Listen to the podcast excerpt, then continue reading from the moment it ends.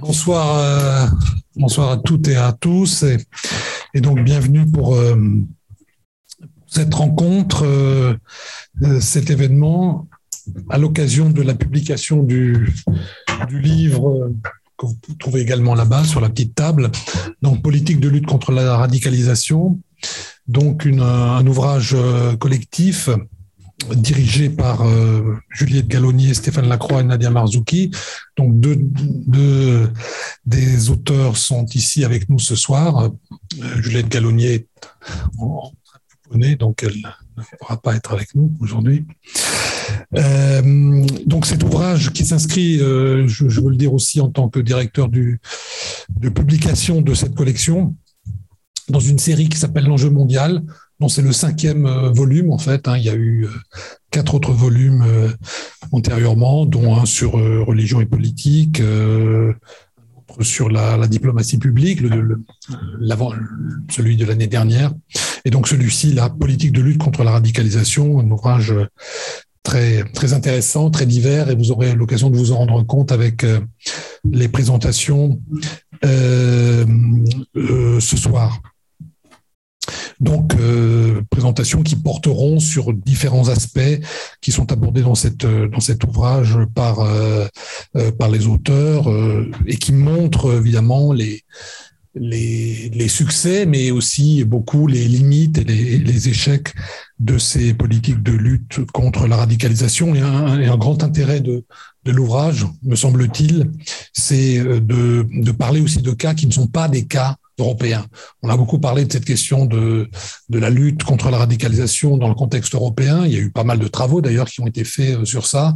On en a beaucoup moins parlé euh, dans d'autres pays, euh, en Afrique, au Moyen-Orient, en Chine. Et c'est justement, je crois, un des grands intérêts de cet ouvrage d'avoir cette perspective à partir entre guillemets des Suds euh, pour nous jeter finalement nous interroger finalement sur cette question des, des, politiques de lutte contre la radicalisation à partir de d'autres d'autres espaces et réfléchir du coup sur nos propres euh, pratiques ici en en Europe.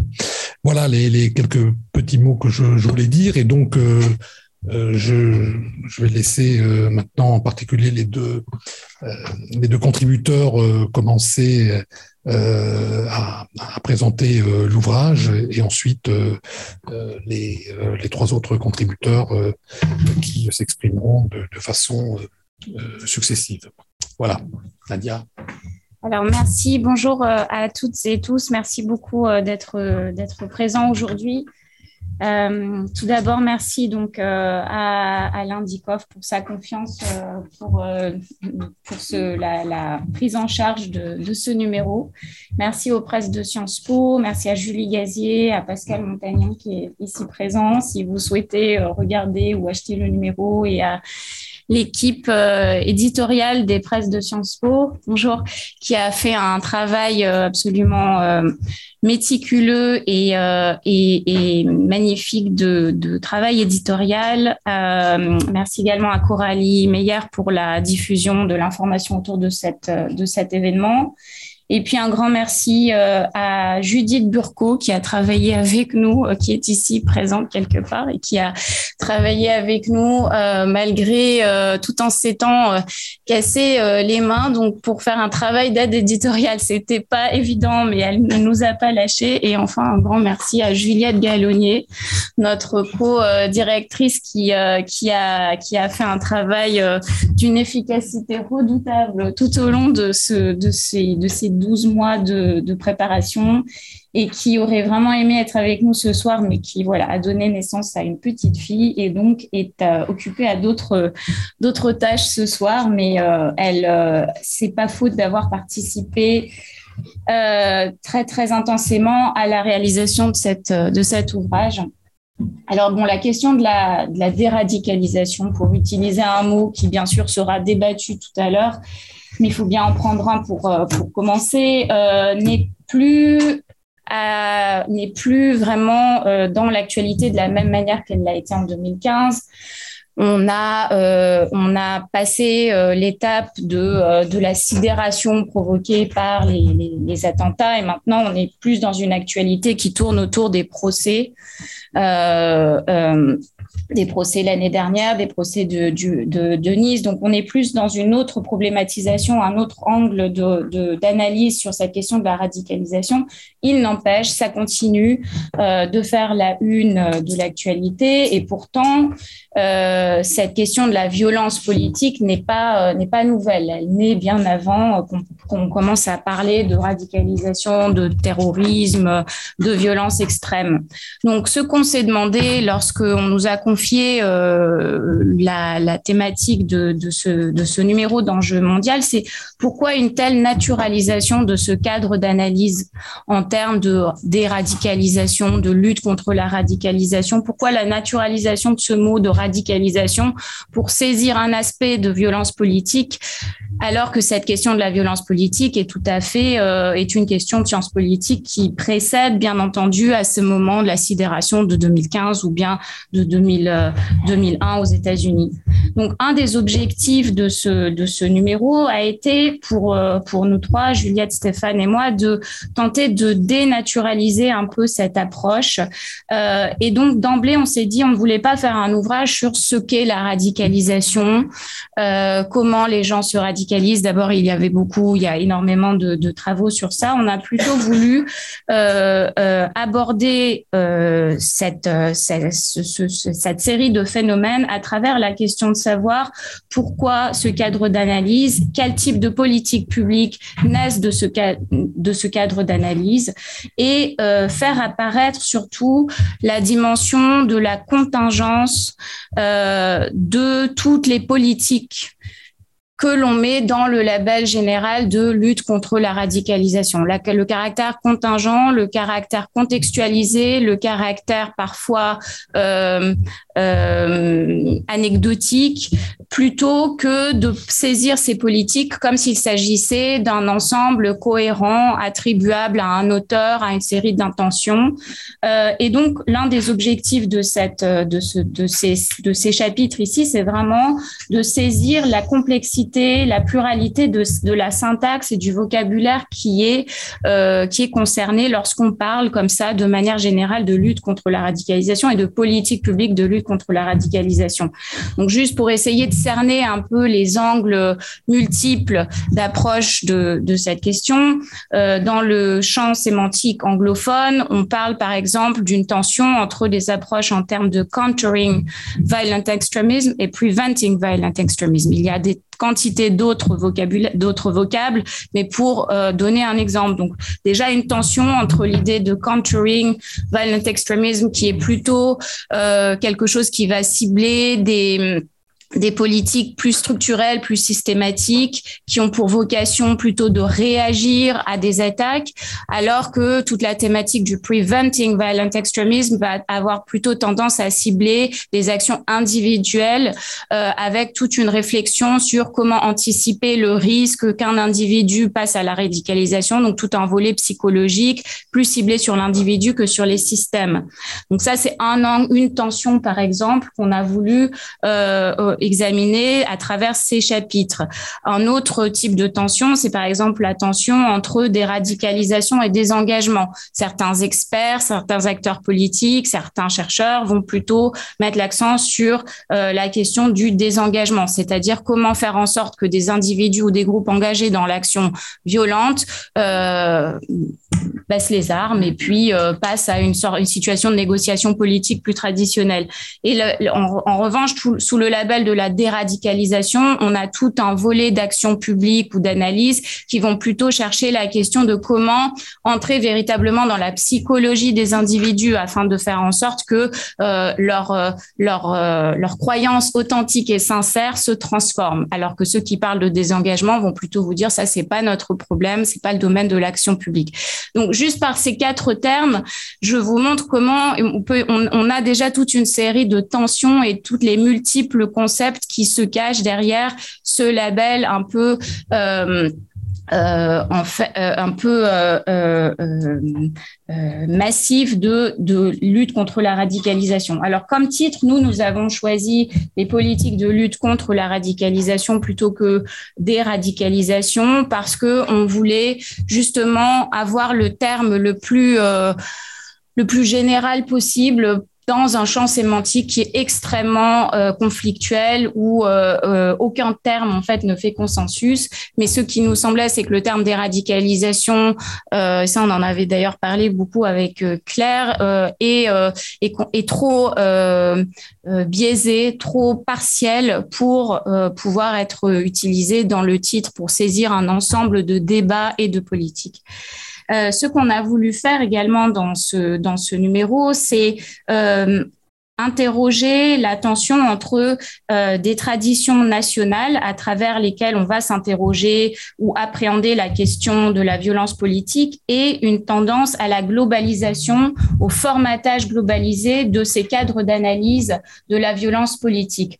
Donc, ce qu'on a constaté, c'est que en dépit de la disparité très, très, très, très euh, des modes d'action violente et des modes de réaction à l'action violente, on s'aperçoit qu'il y a toute une circulation de cadres narratifs autour de la violence politique, euh, euh, donc ce qu'on appelle la radicalisation, des, des circulations en, de d'arguments qui essayent d'établir des corrélations ou des liens de causalité, par exemple entre des formes de religiosité, fondamentalisme et des formes de passage à l'acte. Donc ça, c'est des, des, débats et des argumentaires qui circulent entre le Nord et le Sud, entre, entre plusieurs pays, euh, mais également la circulation de modèles qu'on va essayer de vendre clé en main, par exemple le fameux modèle Aarhus, qui serait un modèle vertueux de déradicalisation.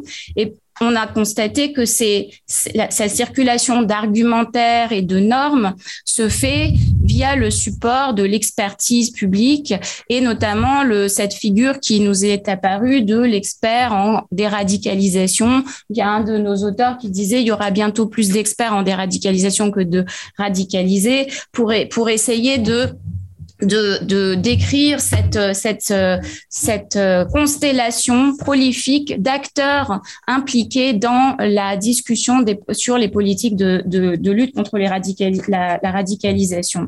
Donc c'est ça qu'on a voulu euh, saisir euh, également euh, dans, ce, dans ce numéro. Un troisième euh, point important pour expliquer un peu les enjeux qu'on essaye de couvrir dans ce, dans ce numéro d'enjeux mondial est celui euh, de la fameuse question entre euh, du lien entre religiosité et passage à l'action violente. alors la plupart des chapitres, tous les chapitres de notre numéro traitent essentiellement de la de la question de la radicalisation dite islamique. Alors nous faisons l'observation euh, dès l'introduction que bien évidemment il y a euh, des cas de radicalisation euh, non liés à l'islam, les mouvements de la droite suprémaciste, des mouvements donc voilà, on, ne nie pas du tout cette, cette pluralité. Ça pourra faire aussi l'objet d'une discussion tout à l'heure. Mais simplement, comme nous étions contraints par l'espace qui nous était alloué pour ce numéro, on a fait le choix de se concentrer sur le débat qui porte sur les radicalisations dites islamiques. Pourquoi? Parce que euh, c'est là qu'est un peu le nerf de la guerre en termes de ce qui fait débat, de ce qui fait controverse. La question de savoir si, euh, ce, si euh, il y aurait quelque chose dans, une forme de pratique religieuse islamique illibérale qui, qui pourrait éventuellement conduire à euh, des formes euh, plus facilement à des formes de passage euh, à des formes de passage à l'acte. et ce qu'on a constaté, c'est que cette tension, ce questionnement, ce débat, en gros pour savoir si l'islam modéré pourrait être un bon remède contre contre toute tentation de radicalisation n'est pas simplement propre au contexte occidental ou européen. Donc bien sûr, ça a été très central aux, controverses qui ont animé l'espace public en France ces dernières années, mais comme Stéphane nous le montrera tout à l'heure, cette question de la promotion de l'islam modéré comme antidote à la radicalisation est quelque chose qui en fait ne vient pas de France, mais a été créé d'abord au Moyen-Orient. Donc euh, la question de savoir si le, la contre-propagande religieuse est un élément central de la lutte contre la radicalisation, c'est vraiment quelque chose qui fait partie de l'ADN de cette discussion sur euh, les luttes contre la radicalisation et qui bien sûr euh, fait problème parce que ça pose la, la question de la dépolitisation de tout ce débat.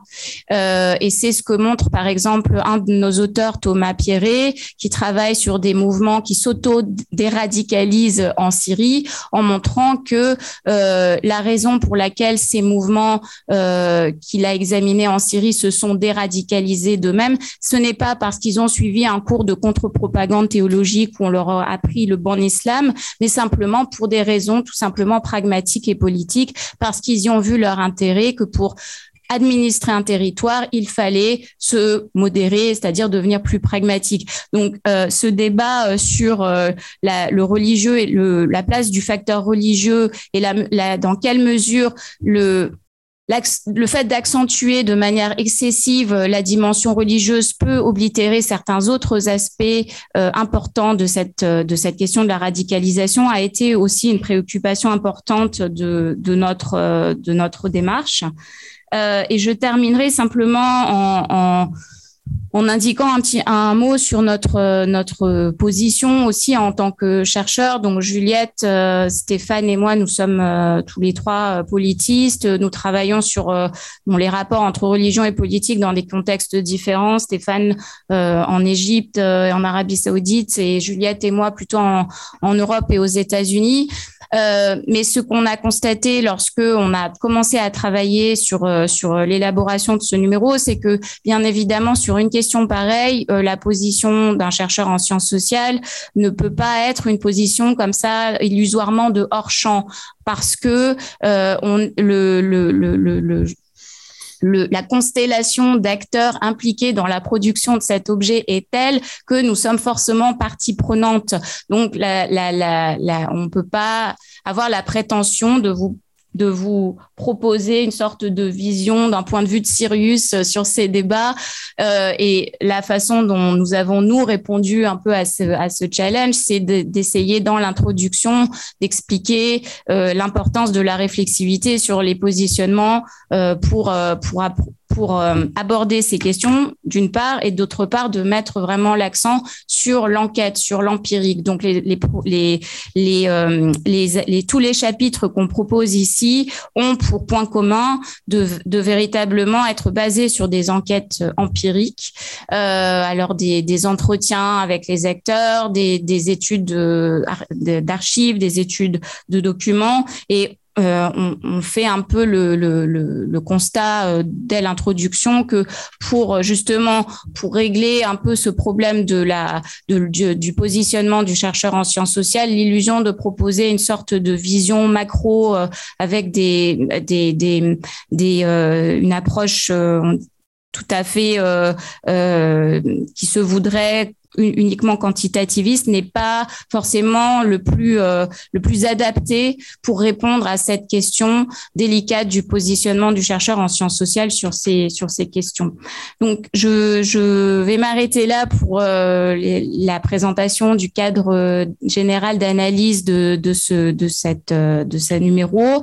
La façon dont nous avons procédé, c'est de présenter de, de de proposer plutôt une vision un peu comparative et synoptique. Donc, bien sûr, il y a des, des choses qui manquent. Nous avons des chapitres sur l'Europe, la Chine, les États-Unis euh, euh, et le Nigeria euh, comme chapitres principaux.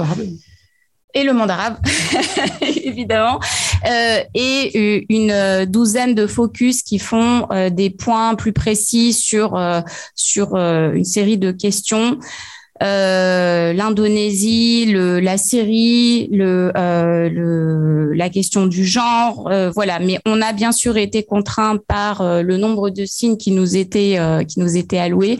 Donc il y a certaines thématiques, par exemple la, la, la lutte contre la radicalisation à l'école ou des choses comme ça qu'on n'a malheureusement pas pu pas pu aborder. Mais j'espère que avec cette table ronde aujourd'hui, on pourra essayer de faire converser les certains chapitres, certains auteurs pour vous donner une idée de la façon dont s'entrecroisent les problématiques.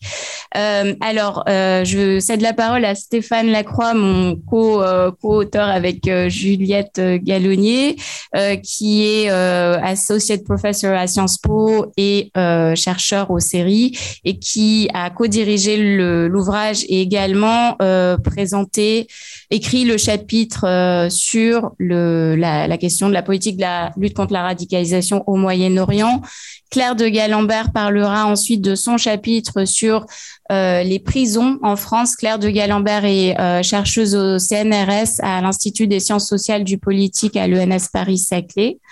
Et Vincent Fouché parlera ensuite euh, de son de son chapitre sur les luttes contre la radicalisation euh, au Nigeria. Euh, Vincent est chargé de recherche au CNRS et euh, il est au LAM à Sciences Po Bordeaux. Et Roland Marchal, enfin, qui est aussi chercheur au CNRS au séries, nous parlera ensuite de, de, son, de son, du focus qu'il a écrit sur les, cette même problématique au Mali et Nigeria. Mais je crois que tu vas Somalie. Lisez donc ce numéro. oui, oui, oui. Et tu vas, mais tu, tu vas, euh, comme il a été, euh, il a été euh, contraint par le nombre de, de, signes qui lui a été attribué. Voilà, tu vas, tu vas développer au-delà de, de, ton cas. voilà, Stéphane, merci. La parole est à toi.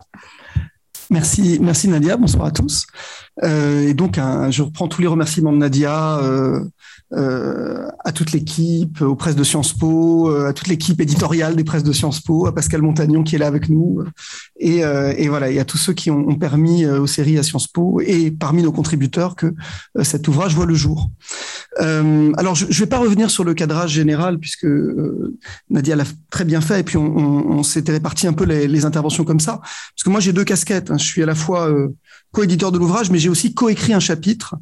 Euh, donc ce chapitre dont je vais parler, il est, il est coécrit avec Eric euh, Scar, qui euh, était postdoc ici à Sciences Po, dans le cadre d'un H2020 dont j'étais le coordinateur pour Sciences Po, qui s'appelle Prevex, Preventing Violent Extremism in the Middle East and the Balkans. et donc on était dans cet H2020 à Sciences Po les coordinateurs de la, de, de, la, de la section Moyen-Orient de l'H2020, puisqu'il y avait aussi des gens qui travaillaient sur les Balkans camp, dans d'autres universités. Euh, et donc, Eric était avec nous pendant une année et pendant que cette, donc elle a passé cette année à travailler sur ces problématiques avec moi. Et euh, ce chapitre est un peu le produit de, nos réflexions euh, communes pendant cette année qu'il a passée aux séries. Donc, je vous parle d'un chapitre qui est coécrit, mais je parle en nos deux noms puisque mon co-auteur n'est pas là. Le, donc, l'idée de ce chapitre, c'était de regarder un petit peu ce qui se fait euh, sur ces questions de déradicalisation dans le monde arabe. Euh, et euh, le monde arabe est un cas particulièrement intéressant puisque, en fait, il est assez pionnier. Euh, ces questions de déradicalisation, elles occupent les esprits dans le monde arabe euh, depuis bien avant le 11 septembre, hein, parce que euh, le monde arabe, évidemment, a, a, a, a, été confronté, ou les pays ou les régimes du monde arabe ont été confrontés assez tôt à des mouvements violents se réclamant de l'islam politique et euh, combattant euh, l'État en place, que ce soit en Égypte ou euh, dans d'autres pays de la région. L'Égypte a été assez pionnière en ça, hein, avec euh, depuis les années 80 une insurrection de, basse intensité contre le régime de Moubarak. Et, et, mais, là encore, ils sont pas uniques du tout dans la région. Et, et, donc ces problématiques sont posées assez tôt dans le monde arabe. Hein. La question de la réponse soft à ce type d'activisme pour complémenter la réponse hard. Donc, euh, donc le monde arabe est intéressant pour ça parce qu'il a été confronté à la problématique assez tôt. Euh, il est intéressant parce que aussi euh, il est en plein dans ces logiques de circulation dont parlait Nadia, puisque le monde arabe a vu circuler tout cet ensemble de discours, de pratiques, de ce qu'on appelle la déradicalisation depuis l'extérieur vers le monde arabe. Le monde arabe s'est parfois inspiré de ce qui se faisait à l'extérieur. Il a parfois exporté des techniques vers l'extérieur. Hein. Dans les années 2000, et je vais revenir, on parlait beaucoup du modèle saoudien de déradicalisation que d'autres États euh, reprenaient et les Saoudiens avaient exercé par la prétention à avoir trouvé la, la, la, formule magique qui permettait de déradicaliser pendant un certain temps. En fait, ils ont exercé une certaine influence. Euh, le monde arabe est intéressant parce que ça se passe aussi à l'intérieur du monde arabe. C'est-à-dire que un certain nombre de pays du monde arabe se sont mis à copier ce que faisaient les autres. Donc on est vraiment en plein dans ces logiques de circulation interne au monde arabe, mais aussi euh, euh, de l'extérieur vers l'intérieur et, réciproquement. Ce que euh, on a essayé de montrer dans le chapitre, c'est que, alors chapitre pour dire autrement, on l'a intitulé les quatre R de la déradicalisation. Donc on a construit autour de quatre termes que sont la, la répression, le révisionnisme idéologique, la rééducation et la réforme religieuse. Et en fait, ces quatre termes, ce qu'on essaye de dire par là, c'est que le premier, la répression, c'est le contexte général, c'est-à-dire il faut jamais oublier que dans le monde arabe, tout ça se passe dans le cadre d'États autoritaires, c'est-à-dire dans un cadre répressif. On n'est pas du tout euh, dans un cadre qui ressemble à celui qu'on peut trouver euh, en Occident à partir des années 2000, où il y a quand même un certain nombre de règles qui s'imposent, qui sont celles de l'État de droit et qui vont contraindre ce que peuvent faire les États dans la déradicalisation. En arabe, ces règles sont beaucoup plus flexibles. C'est pas pour dire qu'elles n'existent pas, mais on a des États qui sont habitués à jouer avec les règles de l'État de droit, et ça va être le cas évidemment dès qu'ils vont penser déradicalisation. Donc, répression, c'est le cadre général. Et puis ce qu'on essaie de montrer dans notre chapitre, c'est qu'en fait, euh, le, monde arabe est passé par trois grandes euh, phases, où euh, pour chacune de ces phases, il y a une approche de déradicalisation qui s'est un peu imposée comme le modèle régional, et qui a dominé, qui a influencé les autres pays de la région. La première phase, c'est les années 90. Et cette phase, c'est la phase de ce qu'on appelle la méthode égyptienne les Égyptiens, dans les années 90, se posent en pionniers de la déradicalisation. Ils prétendent même, d'une certaine manière, avoir inventé le concept. Simplement, ça se fait dans un cadre très particulier, qui est celui d'une Égypte qui est confrontée à une insurrection armée euh, d'un groupe qui s'appelle la Gamma Islamia, qui est un groupe qui a été fondé euh, euh, au début des années 80, à la suite de l'assassinat de Sadat, alors par des gens qui eux-mêmes avaient été impliqués dans l'assassinat de Sadat sous d'autres titres. et ce groupe, il va mener dans les années 80 et 90 donc une insurrection de basse intensité contre l'État égyptien qui va faire des, des milliers de morts, des milliers d'exécutions extrajudiciaires aussi. Donc on est dans une guerre en fait qui quand même en termes de coûts humains assez assez sévère. Euh, probablement euh, euh, plus de 50 000 prisonniers euh, sur la période du groupe en question dans les prisons égyptiennes et évidemment torture, exécution extrajudiciaire et d'un autre côté effectivement des centaines de policiers égyptiens mais aussi dans les années 90 d'intellectuels, de penseurs qui sont assassinés par la Gamma islamique. Donc on est dans ce contexte d'une insurrection nationale d'un groupe égyptien qui fait une sorte de révolution armée au nom d'une vision euh, euh, djihadiste de l'islam politique contre euh, l'État Moubarak. Et ce que l'État égyptien va faire au début des années 90, c'est de mettre en place dans les prisons des cercles de discussion autour des leaders du groupe qui sont emprisonnés pour la plupart depuis plus d'une dizaine d'années. Et dans ces cercles de discussion qui sont menés essentiellement par des gens de la police égyptienne et des services égyptiens. Hein. donc, euh, c'est des discussions qui sont évidemment sous l'égide de l'appareil sécuritaire. Euh, ces discussions, elles vont mener à euh, la décision historique des chefs du groupe de proclamer ce qu'ils appellent en arabe des muraga'at, c'est-à-dire des révisions idéologiques. Et à partir de 97, les leaders du groupe emprisonnés vont publier une série de livres dans lesquels ils remettent en cause les principes par lesquels ils avaient justifié la violence armée en expliquant un certain nombre de choses, que euh, le djihad ne doit pas être dirigé contre l'État, mais contre un ennemi extérieur, en expliquant qu'en faisant la guerre à l'État, ils ont affaibli le front contre Israël. Donc ils vont utiliser des arguments comme cela, hein, disant, là encore, l'ennemi est extérieur et à faire la guerre intérieure, on euh, affaiblit le front extérieur, etc., etc. Et donc à partir de cette série d'arguments, qui s'appuient dans un certain nombre de cas sur une relecture euh, du fiqh et donc sur une vraie discussion islamique, un certain nombre d'entre eux se disent oulémas prétendent avoir, euh, même si souvent leur euh, éducation religieuse elle est plutôt de nature autodidacte, mais malgré tout ils exercent dans le groupe la fonction d'autorité religieuse, eh bien ils vont présenter donc un argumentaire religieux contre la violence. Et euh, à partir de la fin des années 90, ils sont relâchés petit à petit par le pouvoir. Et dans les années 2000, on va voir plus seulement les leaders, mais des militants du groupe qui euh, disent adhérer aux révisions, être relâchés à leur tour. Donc ça, c'est un cas assez unique de euh, révisionnisme idéologique par le haut. Hein. Une opération organisée par l'État, sous l'égide de l'appareil sécuritaire, qui s'exerce, qui s'exerce évidemment sous la contrainte. On a des gens qui sont en prison et qui ont envie de sortir. Donc euh, là encore, la question de la sincérité peut se poser, mais elle est évidemment pas euh, accessible. Hein. de fait, ce qu'on peut constater, c'est que quand les gens sont sortis de prison, ils se sont tenus au principe qu'ils avaient euh, adopté. Hein, ils ne sont pas repris les armes une fois sortis de prison. Donc en ce sens-là, on peut dire que ça a marché. Et, euh, et, et, de fait, ce groupe, donc officiellement, abandonne la violence armée et euh, devient un groupe de prédication. Et dans les années 2000, le groupe se reconstitue euh, comme un groupe salafiste euh, classique, on va dire, c'est-à-dire qui ne pratique pas la violence, mais qui pratique la prédication. Euh, et ce modèle va avoir une influence énorme dans la région. on va voir d'autres dans les années 2000 l'adopter petit à petit. Alors, il y a deux cas qui sont intéressants, partir de la fin des années 90, les années 2000, à la fin des années 90. Un cas qui est intéressant, c'est le cas libyen, puisque c'est exactement ce que Saif el-Islam Kadhafi, le fils de Kadhafi, va chercher à faire dans les années 2000 pour les militants du groupe islamique combattant libyen, qui eux aussi en prison vont être encouragés à publier des révisions. Donc une série d'ouvrages qui là encore vont être publiés où ils annoncent abandonner l'idéologie djihadiste et ils fournissent un argumentaire contre. Euh, et à partir de 2009, les dirigeants de ce groupe sont libérés en Libye aussi euh, après euh, révision idéologique.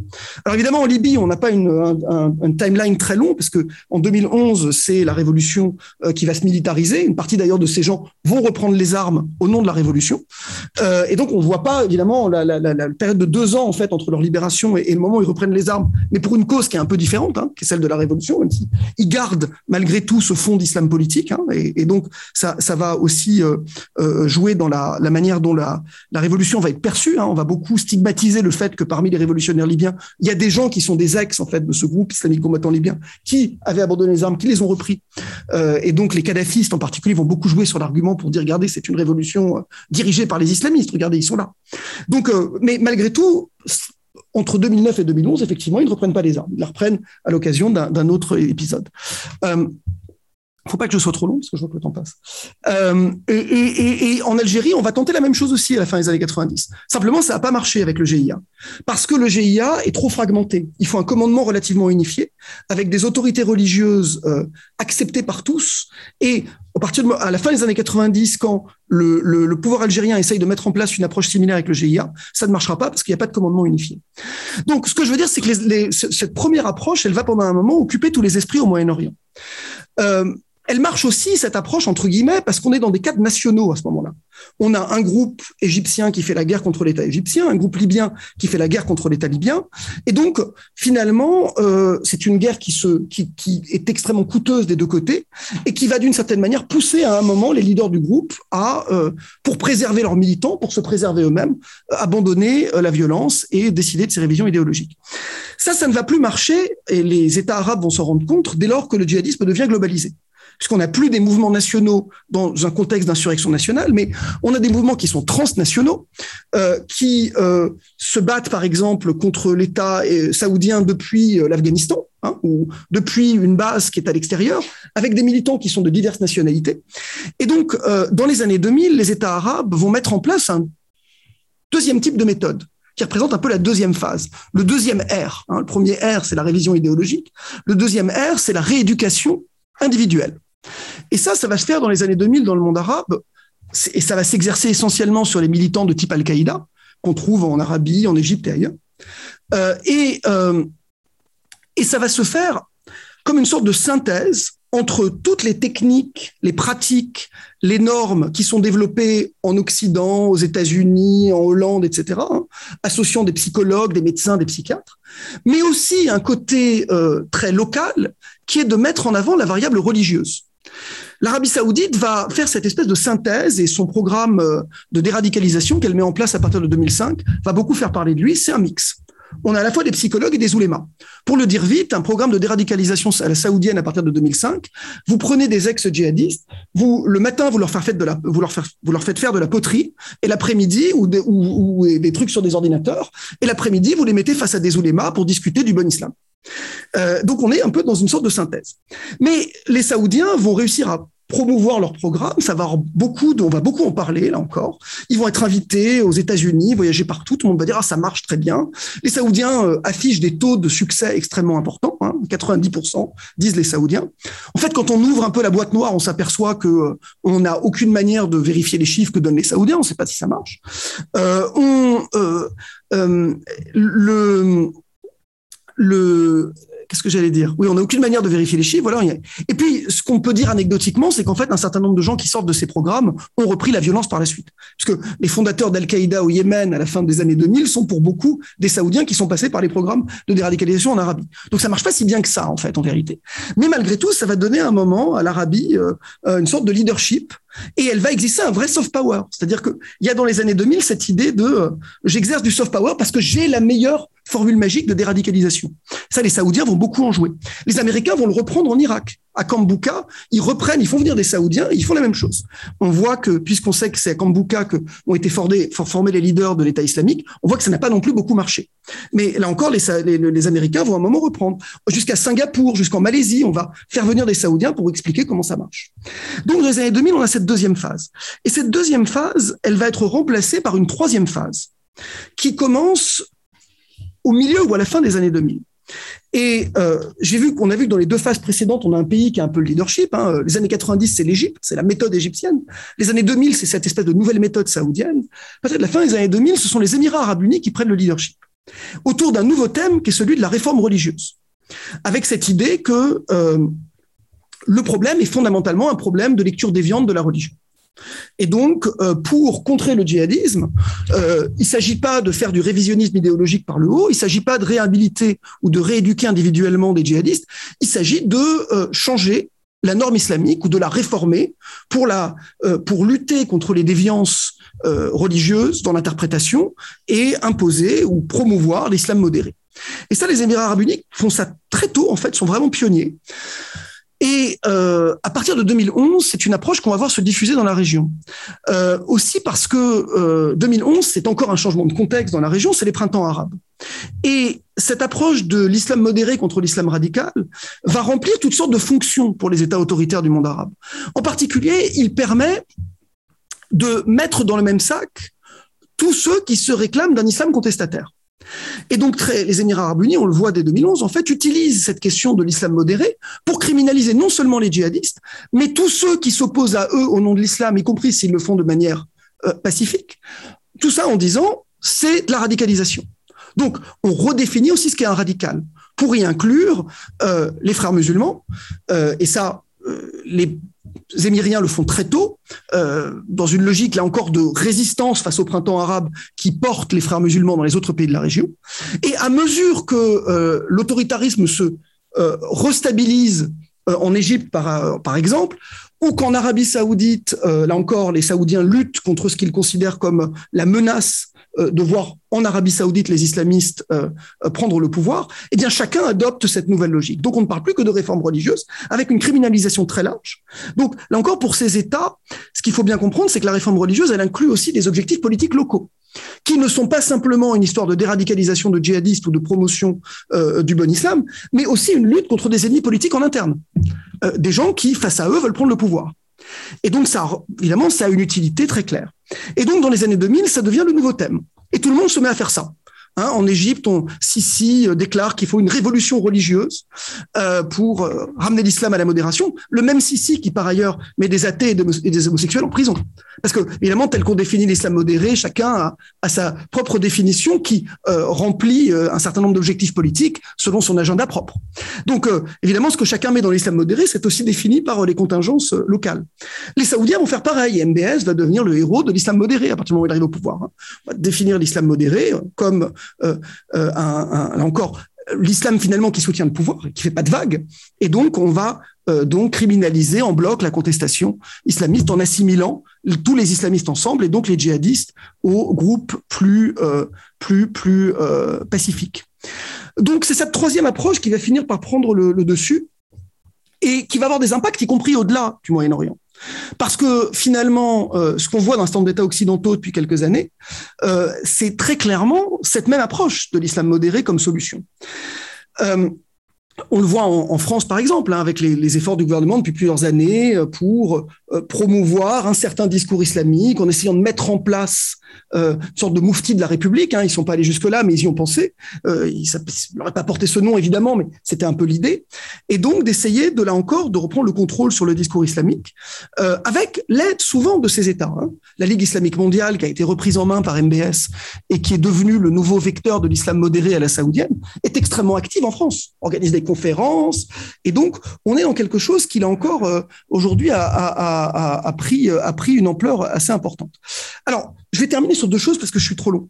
Euh, la première, c'est que tout ça, évidemment, cette question de l'islam modéré, elle implique un, déni des causes politiques, sociales, économiques. Hein. On ne pose le problème que comme un problème idéologique. Et c'est cette analyse-là que pousse un certain nombre de gouvernements du Moyen-Orient, qui est aujourd'hui reprise en Occident très largement. Euh, et évidemment, dans leur cas, à eux, au Moyen-Orient, ça remplit un agenda politique local, de ne voir que les causes euh, euh, idéologiques. Mais surtout, ce qui est intéressant au Moyen-Orient, quand on compare les trois phases, les trois approches hein, depuis les années 90, c'est qu'à chaque fois, en fait, l'extrémisme violent, pour reprendre le terme un peu à la mode dans les institutions internationales, ce terme, donc cet extrémisme violent, il est vu comme essentiellement religieux. C'est-à-dire que les États du Moyen-Orient, dès le début, ont mis la religion au cœur, en fait. Et ont mis l'idéologie et la religion au cœur. C'est-à-dire que dans aucune des trois approches, à aucun des trois moments, depuis les années 90, on ne prend au sérieux les causes politiques, euh, sociales, économiques. À chaque fois, c'est une histoire de discours. Alors, soit on essaye de réformer le discours par le haut, à partir d'un groupe qui va s'auto-réviser son idéologie, soit on va vouloir rééduquer des individus, soit on va décider de passer carrément à l'échelle macro et on va redéfinir l'islam. Mais dans les trois cas, on pose le problème comme un problème religieux. Et, euh, donc cette approche, cette, approche de la déradicalisation par le religieux. Je crois que c'est vraiment un peu la marque de fabrique de la vision euh, euh, de, la question de la déradicalisation au Moyen-Orient, qui va se décliner de manière différente selon les, contingences, les, différentes phases et, donc les, besoins aussi ou les agendas propres des différents pays à différents moments. Mais en tout cas, c'est cette question qui va dominer et qui, à mon avis, aujourd'hui, influe très largement sur aussi la manière dont, euh, en Occident et ailleurs, hein, on voit la déradicalisation. Je veux dire, c'est pour le dire très vite, c'est ce exactement. On n'a pas notre contributeur sur la Chine ici, mais c'est exactement ce qu'expliquent les Chinois. C'est-à-dire, c'est un problème idéologique, donc il faut rééduquer idéologiquement des gens.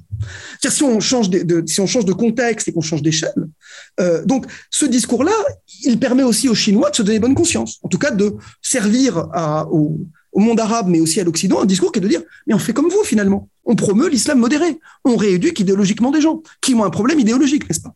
Donc, là encore, je crois qu'il faut être très prudent sur ce discours qui a beaucoup le vent en poupe et comprendre euh, quels en sont clairement les tenants et les aboutissants. Merci. Merci Stéphane. Euh, Claire euh, de Galambert, peut-être sur le Moufti de la République, euh, qui aura un lien avec. je ne sais pas si je vais vous parler du Moufti de la République, mais en tout cas de la politique de lutte contre la radicalisation dans les prisons françaises. Donc on revient dans, l'Hexagone. D'abord, je voulais vous remercier de m'avoir sollicité pour cette contribution et indirectement, je remercie Gilles Chantraine qui visiblement a, a décliné et ce qui me vaut la joie d'être d'être ici ce soir. Euh, je voudrais souligner deux, points euh, euh, résultant de la lecture cursive, cursive que j'ai faite euh, de, de, de, ce volume que j'ai reçu tout à fait récemment. D'abord, euh, je trouve que euh, bah, c'est extrêmement intéressant de mon point de vue parce que ça vient enrichir des travaux qui analysent la question de la radicalisation, non pas sous l'angle des processus de radicalisation hein, à travers des trajectoires d'individus, mais sous l'angle de la radicalisation comme catégorie de l'action publique. Et de ce point de vue-là, je trouve extrêmement intéressant euh, de, euh, de, de, de, voir euh, la, la de, de, considérer les choses dans une perspective globale. Ensuite, justement, je trouve que l'intérêt de votre ouvrage et de cet ouvrage, c'est que ça permet de remettre les choses. Pour moi, qui ai travaillé sur un fragment de cette politique à travers le cas français, et eh ben ça m'a permis de, enfin ça me permet de remettre les choses dans une perspective beaucoup plus globale, à la fois intersectorielle, mais aussi euh, au, niveau international.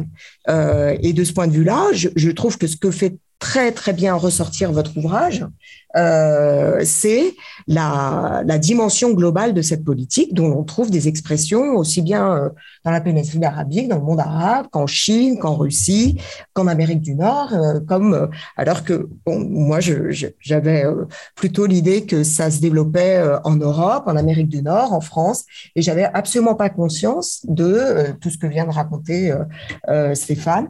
Donc de ce point de vue-là, je trouve que c'est vraiment, j'ai l'impression que ça ça raccroche des champs de savoir qui sont extrêmement euh, complémentaires. Alors, j'ai été évidemment très frappée en recevant l'ouvrage euh, par l'illustration que vous avez choisie. Parce que finalement, qu'est-ce que vous avez choisi comme illustration? Vous avez euh, choisi la photo d'une prison. Donc, euh, ça m'a intéressé. Je me suis dit, tiens, euh, si j'avais eu à illustrer l'ouvrage, qu'est-ce que j'aurais pu prendre? Qu'est-ce qu'il y avait comme, comme possibilité? Et je me suis demandé d'ailleurs euh, si, si vous aviez eu des débats là-dessus. Mais en tout cas, ce qui me frappe, c'est que finalement, ce soit cette, cette illustration que vous ayez retenue comme symbole fédérateur de cette politique dont vous dites qu'elle est globalisée. Et à cet égard, j'ai pas pu m'empêcher de penser à Michel Foucault euh, lorsqu'il mettait en évidence que la prison, comme le bateau à vapeur, était devenue euh, une espèce d'invention qui s'était mondialisée euh, et qui avait connu un succès universel. Alors, évidemment, si la prison est cruciale, comme vous le montrez d'ailleurs, c'est quasiment la, seule politique sectorielle euh, qui est évoquée, même si euh, d'autres politiques sont évoquées de façon plus cursive dans, l'ouvrage, mais vous y consacrez finalement pas mal de, contributions. Euh, eh bien, c'est à double titre. Hein. Et là, j'en viens à, ce que j'ai discuté dans mon, dans mon propre papier. D'une part, elle l'est parce que c'est une des une réponse évidente de l'arsenal répressif mis en œuvre pour euh, endiguer euh, le phénomène dit de radicalisation. Mais euh, il ne faut pas oublier aussi que avant de devenir ce remède à la radicalisation, elle a été aussi très largement vue comme une des causes principales ou comme un foyer euh, principaux de diffusion de la radicalisation. Hein. Et de ce point de vue-là, on retrouve euh, décliné euh, cette idée que la prison est l'école du crime, sous l'angle de la radicalisation, ça devient euh, la prison et l'université du djihad, comme on a pu l'entendre euh, ou le lire dans certains travaux d'ailleurs de, de, de, de, collègues. Euh, et, et, donc c'est, euh, enfin dans, dans, le papier que, que, je propose dans ce le chapitre, euh, c'est cette place paradoxale de la, de la prison euh, dans euh, les politiques de lutte contre la radicalisation que je cherche à documenter et à discuter. Euh, avec deux objectifs. Le premier, montrer pourquoi et comment la prison est devenue l'un des terrains prioritaires d'élaboration et de mise en œuvre de cette politique.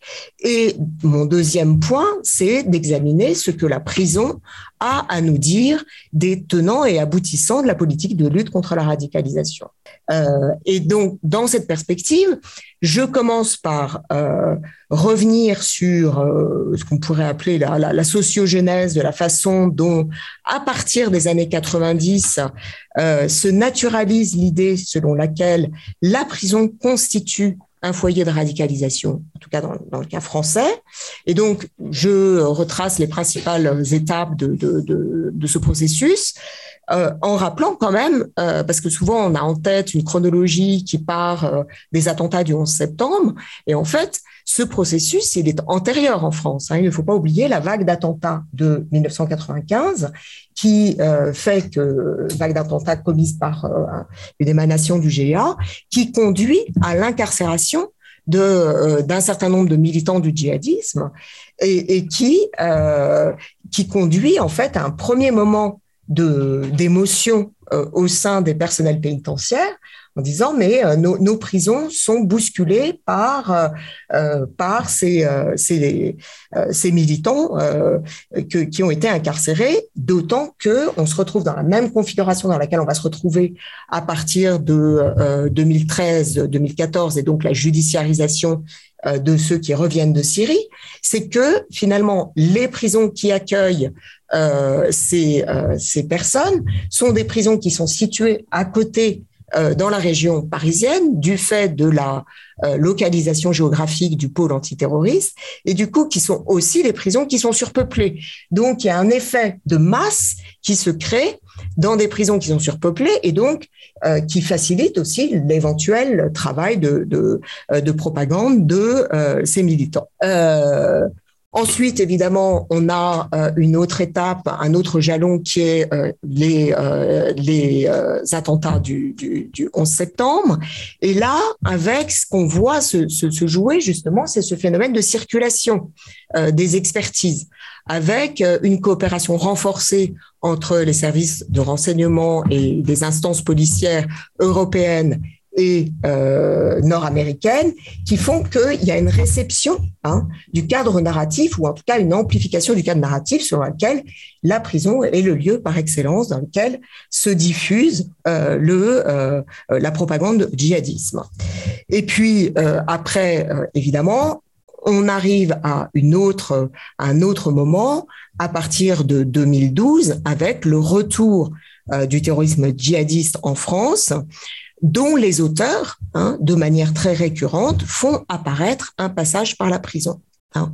Et puis, euh, le tout aboutissant euh, au plan de lutte antiterroriste annoncé par Manuel Valls, qui euh, consacre un, un, un, pan important hein, de cette politique publique euh, à, euh, au monde pénitentiaire. alors, évidemment, dans, dans, dans, dans la partie qui discute cette, cette, la construction de cette évidence qui devient une espèce de, de, de, de de de la doxa publique dans la lutte contre la radicalisation, euh, il ne s'agit pas de remettre en question euh, tout un tas de, signes tangibles qui attestent euh, partiellement de la validité de cette interprétation et qui montrent qu'il y a effectivement une corrélation forte entre les deux phénomènes de radicalisation et de passage par la prison. Bien sûr, on sait que les prisons ont constitué des lieux où se sont structurés les réseaux islamistes. Hein, tu citais Abu Ghraib, euh, le camp de la Bouka, euh,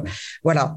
Euh, oui, on sait aussi euh, et ça a été attesté et objectivé, que les détenus musulmans en France ont constitué des cibles de la propagande djihadiste. Hein, je pense notamment euh, euh, à, la à, communication de 19 HH euh, d'Omar Diaby, qui ciblait les détenus. Euh, on sait aussi euh, que euh, les, les, les, surveillants de prison ont été euh, définis comme cibles djihadistes et ont, ont subi, ont été eux-mêmes euh, agressés. Donc, euh, et on sait aussi que la, la prison peut constituer euh, une structure d'opportunité relationnelle qui peut constituer une interface entre euh, des, euh, des, des, personnes qui sont remontées contre les institutions et l'ordre établi et des militants d'une entreprise idéologico-politique en quête de nouvelles recrues. Donc ça, il ne s'agit pas de le contester.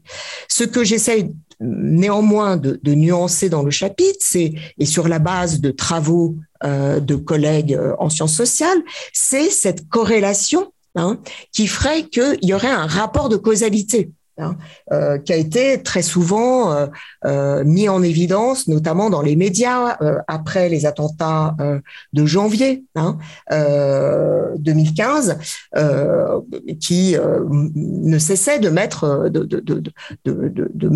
d'incriminer la prison comme le lieu par excellence de, de, de diffusion de la radicalisation. Et, là, l'idée, c'est juste de dire, mais attention, euh, c'est vrai qu'il y a des cheminements de certaines figures emblématiques du djihadisme euh, qui, euh, passent par la prison, mais euh, peut-être ce, qu'il faut interroger, c'est ce qui rend, euh, enfin, ce qui rend ces acteurs réceptifs à un discours euh, euh, de, de, cette nature. Et, et, de ce point de vue-là, euh, ok, euh, on peut admettre que euh, la prison a constitué un lieu de rencontre entre Amédi Koulibaly et Jamel Begal, mais répondre à la question de savoir ce qui rend Koulibaly réceptif à l'idéologie djihadiste suppose de situer les choses dans une perspective beaucoup plus large que la seule incarcération et de revenir à des analyses qui sont largement démontrées en sciences politiques de multifactoriel en fait. Hein, et processuel de la radicalisation. Euh, et, par ailleurs, euh, je pense qu'il ne faut pas oublier non plus que euh, si la prison et, la, redécouverte de l'islam qui peut s'y dérouler peut conduire au pire, elle peut aussi conduire au meilleur. C'est-à-dire que n'oublions pas euh, ce que euh, euh, Marwan Mohamed a défini comme les sorties religieuses de la délinquance. C'est-à-dire que nous, à travers une enquête qu'on avait menée sur la religion en prison, ce qu'on avait identifié, c'est justement la façon dont la religion pouvait être, à un moment donné, un, moment, un, moment de prise de conscience et de bifurcation biographique qui euh, conduisait à la sortie de la délinquance. Dans le deuxième temps du papier, euh, je considère la manière dont s'est peu à peu élaborée une politique pénitentiaire euh, de lutte contre la radicalisation. ça permet de voir quoi? Ça permet de voir d'abord que cette politique, elle se définit de manière, elle s'élabore de manière tâtonnante, hein, avec euh, sur un mode essai-erreur. Mais ce qu'on constate, c'est qu'effectivement, au fur et à mesure, on a bien, on assiste bien à l'autonomisation et à une forme de professionnalisation euh, qui s'exprime par euh, des, acteurs propres, des dispositifs spécifiques et des nouveaux métiers, hein, y compris, je le souligne, dans la sphère religieuse. C'est-à-dire que euh, pendant un certain temps, on a confié aux aumôniers musulmans euh, la tâche euh, de, de, de, discussion religieuse et de tenter d'apporter la contradiction sur le plan religieux. Et puis on s'est rendu compte que bah, finalement ça finissait par décrédibiliser les aumôniers auprès de leurs ouailles qui étaient vus comme des espèces de, collaborateurs du système pénitentiaire.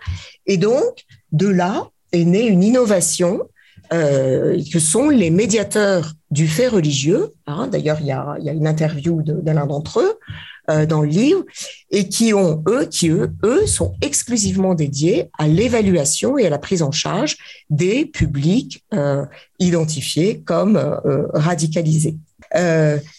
deuxième point, euh, si on voit cette, cette, donc cette autonomisation, cette professionnalisation, on voit aussi, ce que je trouve que la prison met très très bien en évidence, euh, deux aspects inédits euh, de, la, de, de, de, cette politique antiterroriste, mais qui adopte le cadrage de la lutte contre la radicalisation.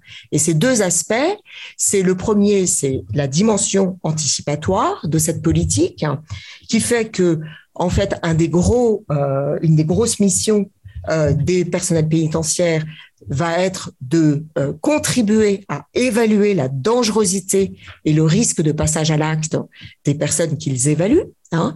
Et c'est quand même pas rien de préciser au passage que les synthèses qui sont rédigées sont versées au dossier d'instruction ou sont versées euh, au, au, juge d'application des peines.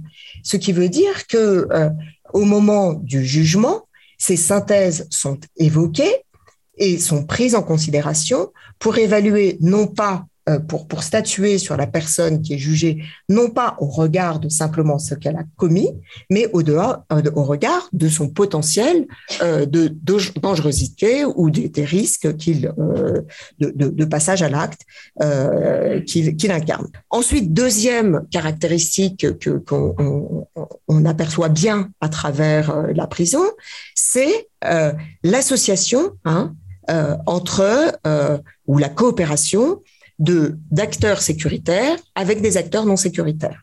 Et parmi ces acteurs non sécuritaires, qu'est-ce qu'on trouve? On trouve des professionnels de la prise en charge psychosociale, hein, notamment ce fameux binôme de soutien qui est composé d'un euh, psychologue et ou d'une et, d'un éducateur ou d'une éducatrice sociale et, euh, et, autres euh, autre expression de, cette coopération, c'est évidemment, je les évoquais tout à l'heure, la coopération avec les acteurs religieux qui parfois, notamment ces aumôniers, qui parfois se trouvent enrôlés dans un rôle qui n'est pas le même, dans une fonction qui n'est pas la même. D'où un des problèmes qui se posent du fait de la difficile mise en compatibilité de cultures professionnelles euh, qui euh, aussi différentes que celles des métiers de la sécurité d'un côté et celles de professionnels de l'intervention sociale qui sont basés dont, les métiers sont basés sur l'écoute, l'empathie euh, et, du coup euh, ça, ça, ça, ça, crée un problème de référentiel commun. Hein. Et on retrouve là, on retombe là sur quelque chose qui, avait, qui, est bien pointé dans l'introduction de, de, de, de l'ouvrage, c'est cette, cette, cette, sémantique ou cette, cette euh, géométrie variable de la catégorie de radicalisation euh, n'est pas radical, celui qui est radical pour les uns n'est pas forcément radical pour les autres. Enfin, troisième point qu'on que, permet de mettre en évidence euh, l'examen des politiques euh, de radicalisation euh, au regard de la prison, c'est que sous l'impact d'un climat de, populisme pénal qui est évidemment accentué par une conjoncture terroriste qui eh bien, ça prédispose à faire primer le sécuritaire sur la réinsertion. Hein.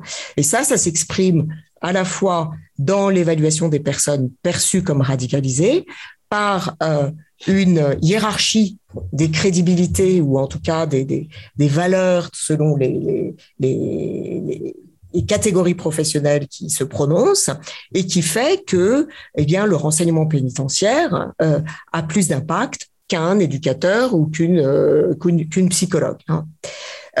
deuxième point, ce qui est montré par un certain nombre de travaux, par euh, notamment bah, les travaux de, Gilles Chantraine euh, sur euh, les quartiers d'évaluation de la radicalisation, c'est que les évaluations, elles se font plus à, charge qu'à décharge. Hein, et que tout ce qui peut sembler aller dans le sens d'une repentance, d'une résilience, etc., va être immédiatement interprété comme une dissimulation potentielle.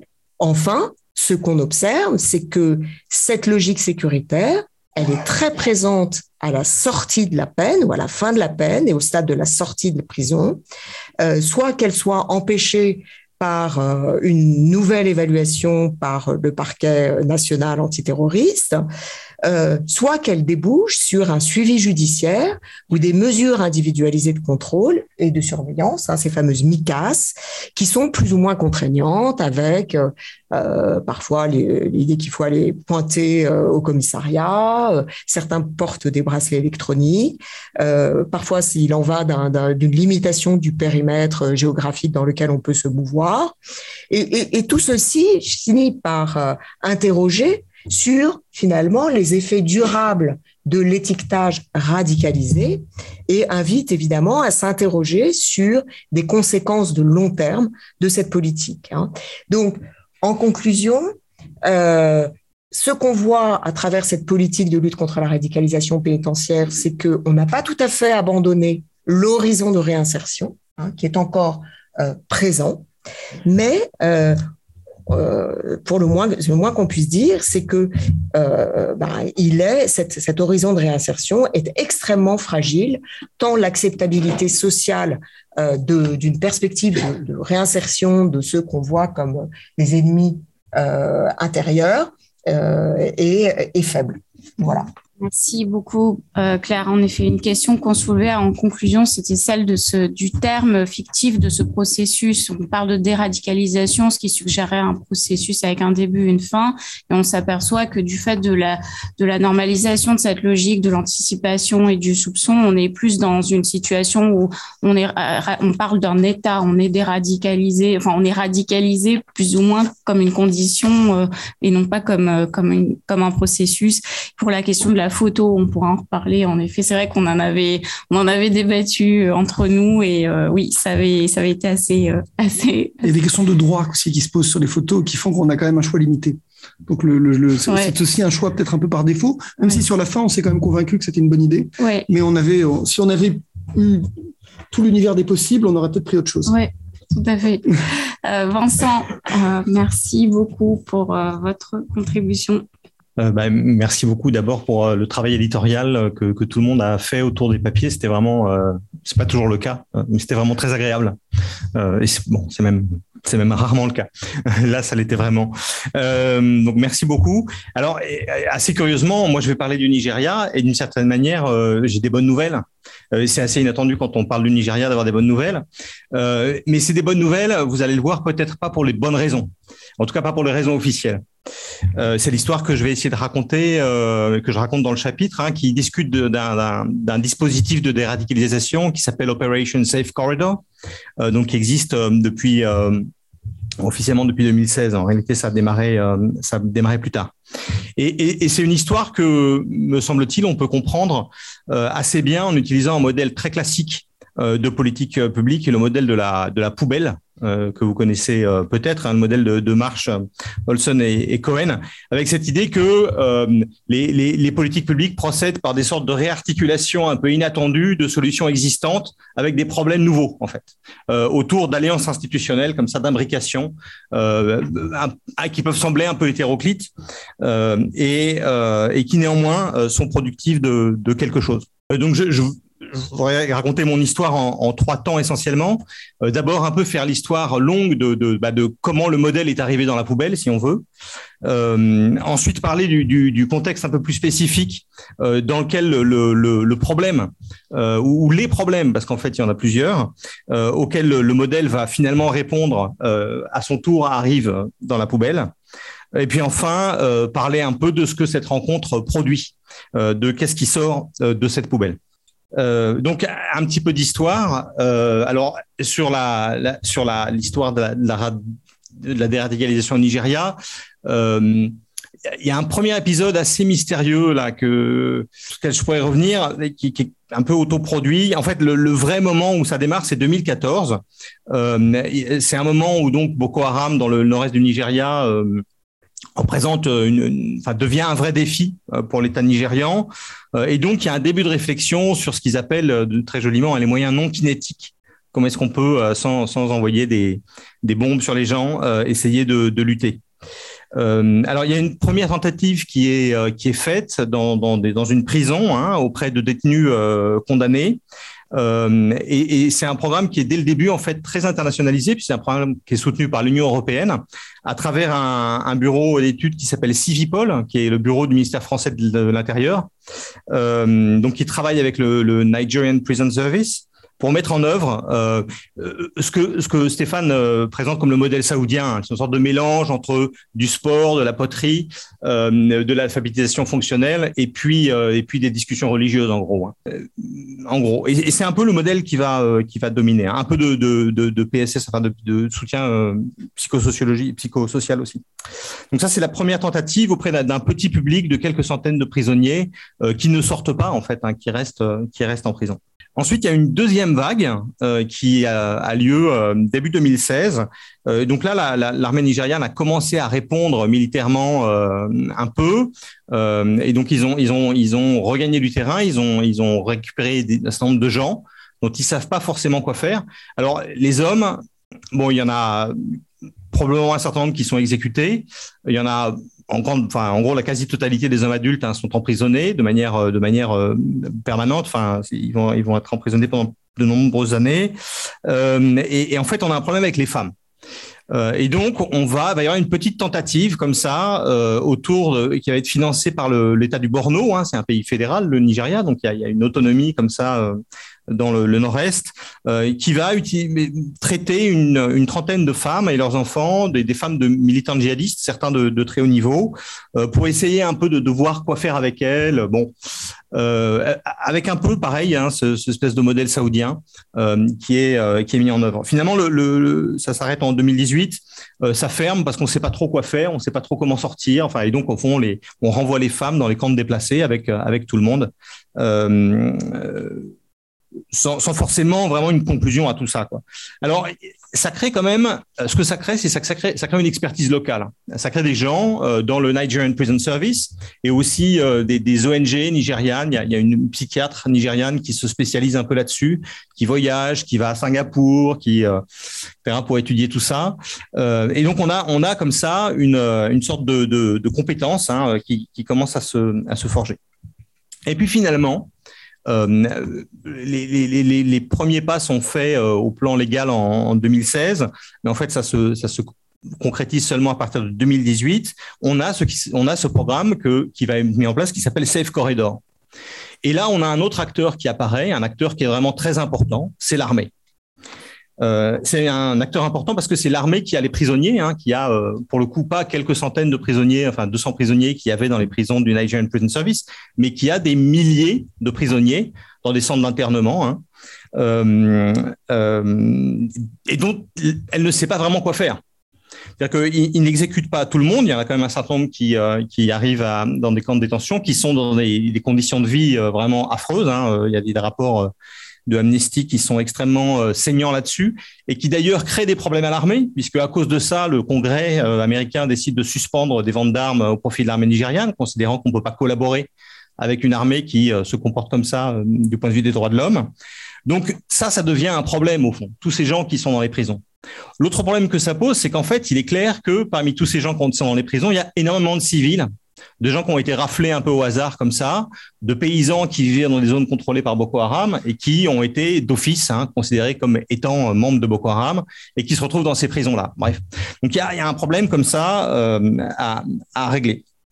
Euh, l'autre problème, c'est que euh, la lutte contre-insurrectionnelle, alors même qu'il y a eu cette contre-offensive de 2015-2016 qui a permis de ramasser tous ces gens-là, elle patine un peu, on a du mal, on n'arrive pas. Et donc, il y a une réflexion qui se relance sur euh, les moyens non kinétiques. Hein. Donc, cette idée qu'il faut essayer d'encourager des défections.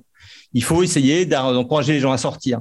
Le problème, c'est que encourager les gens de Boko Haram à se rendre, alors que systématiquement, on a exécuté tous les gens qui se rendaient, euh, c'est un petit peu difficile. On a un petit souci de communication là à régler. Euh, donc euh, là, on a un autre problème dans la poubelle euh, important. dernier problème, enfin, alors le Nigeria ne fait pas que tuer tout le monde. Hein. Il y a aussi des, épisodes dans l'histoire du Nigeria où on a fait des, réconciliations assez bien réussies. Hein. Après la guerre du Biafra, on a, on a fait une paix qui a très bien fonctionné en réalité. dans le delta du Niger, peu de temps avant, on a fait une amnistie qui a permis de réincorporer le gros de, de la main-d'œuvre armée des rebelles du Delta. Euh, mais le problème, c'est que, compte tenu du contexte, une amnistie pour euh, les combattants de Boko Haram est totalement hors de question, parce que euh, l'impact global de la crise, l'épisode de Chibok, hein, a été tellement considérable. et puis la question religieuse qui est centrale là-dedans est tellement sensible au Nigeria qu'il est impossible euh, surtout pour un président musulman, le président Bouhari est élu en 2015, euh, de euh, d'offrir explicitement une amnistie à Boko Haram ou à, en tout cas les gens qui veulent sortir de Boko Haram en ces termes-là. Donc on a là trois problèmes qui se retrouvent dans la poubelle avec la solution qui a été testée précédemment, qui n'a pas très bien marché, mais bon, elle est disponible. Et donc, ce qu'on va avoir, c'est précisément une espèce de reconfiguration de tout ça, où l'armée va se saisir de ça, hein, les renseignements militaires vont se saisir de, euh, de, de, de, cette solution, euh, en incorporant d'ailleurs une partie des gens du Nigerian Prison Service, euh, avec le soutien de l'Union européenne, le soutien de l'IOM, l'OIM, hein, l'Organisation internationale des migrations, qui en fait euh, a, beaucoup travaillé dans les années 2000 sur la question des, des, des, désarmements et qui, dans les années 2010, se spécialise sur la question de la déradicalisation et qui est vraiment un des acteurs majeurs de la circulation globale, en fait, du savoir et de l'expertise euh, sur la déradicalisation. C'est un, c'est un vrai, euh, c'est un vrai chantier pour eux, hein, un vrai marché euh, à occuper, et ils le font, ils le font très bien. C'est une, notamment, il y a une experte colombienne qui avait participé au programme de désarmement en Colombie, qui a joué un rôle très très important dans la, l'entrée de l'OIM sur sur la question nigériane. Donc, à quoi ressemble le programme? Alors, d'abord, officiellement, euh, on prend du low level, low risk. Hein. L'idée, c'est de prendre des gens qui sont de, donc de, petits niveau faible et puis des gens qui sont considérés comme pas dangereux. Bon, en réalité, c'est pas vraiment le cas. Hein. Il y a des gens euh, assez capés euh, et qui euh, se revendiquent comme ayant été des militants euh, sincères et, euh, très compétents, hein, qui se retrouvent dans ce genre de programme. Et ce qu'on a, bah, c'est encore ce modèle saoudien, hein, le même le même dispositif, ce même ce même mélange, avec à la sortie euh, alors, c'est une sorte de centre de détention, mais en fait pas vraiment parce qu'il y a un problème légal. Donc, ces gens-là ne sont pas des détenus, on va les appeler des clients. Un terme magnifique, hein, c'est les clients de Safe Corridor. Donc, ils vont passer plusieurs mois comme ça dans un centre euh, qui n'est donc pas un centre de détention, qui est un centre de voilà, de déradicalisation, euh, qui, est contrôlé, protégé, hein, par, par, surveillé par l'armée nigériane. Euh, et euh, donc, ils vont avoir comme ça tout ce, tout ce suivi. Euh, à la fin de ça, ils passent devant un, magistrat. Hein, il y a ce qui s'appelle un quasi-judicial panel, euh, où, ils font un aveu, euh, y compris d'ailleurs ceux qui n'étaient pas membres, hein, euh, qui se trouvent contraints d'avouer avoir participé pour avoir le droit de sortir, et qui prêtent serment au, au, drapeau nigérian. tout ça, ça donne une sorte de cadrage juridique, et en fait, ça, ça correspond à une amnistie de facto euh, sauf que ça n'en est pas une. Hein. Ça permet comme ça de, de, de, dire qu'il y a un cadrage juridique, qui est une chose qui est exigée par les partenaires internationaux, euh, tout en évitant euh, de prononcer le mot amnistie. Alors, quand on parle, moi j'ai interviewé un certain nombre de gens qui sont sortis de ce, de ce programme. Hein. Euh, alors la première chose, c'est d'abord que leur parole est incroyablement libérée. C'est-à-dire qu'ils sont, oh, j'ai déjà dépassé. Euh, bon, enfin ils, se sentent validés par l'État. Ils se sentent tamponnés, ils se sentent autorisés à parler. Et en fait, c'est incroyable. Ils se sentent d'une certaine manière, ils se sentent presque supérieurs à d'autres citoyens nigérians, parce que par exemple, ils ont une carte d'identité. Je vois que Richard est là, spécialiste des pièces d'identité en Afrique. Euh, et, donc, le fait d'avoir une pièce d'identité euh, légitime de l'État, ça, c'est une sorte de pouvoir social hein, assez inattendu et très important euh, pour ces gens.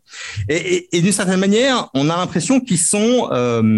Alors, c'est des gens qui ont fait défection, hein, la, partie d'entre eux qui, sont effective, qui ont effectivement été des membres, et ils ont, ils ont fait défection donc ils, ont déjà, d'une certaine manière, euh, ils se sont déradicalisés, c'est-à-dire qu'ils ont quitté Boko Haram parce qu'ils se sont déradicalisés, si l'on veut, et parce qu'ils ont remis en cause leur affiliation à la lutte avant même euh, d'aller écouter euh, des imams.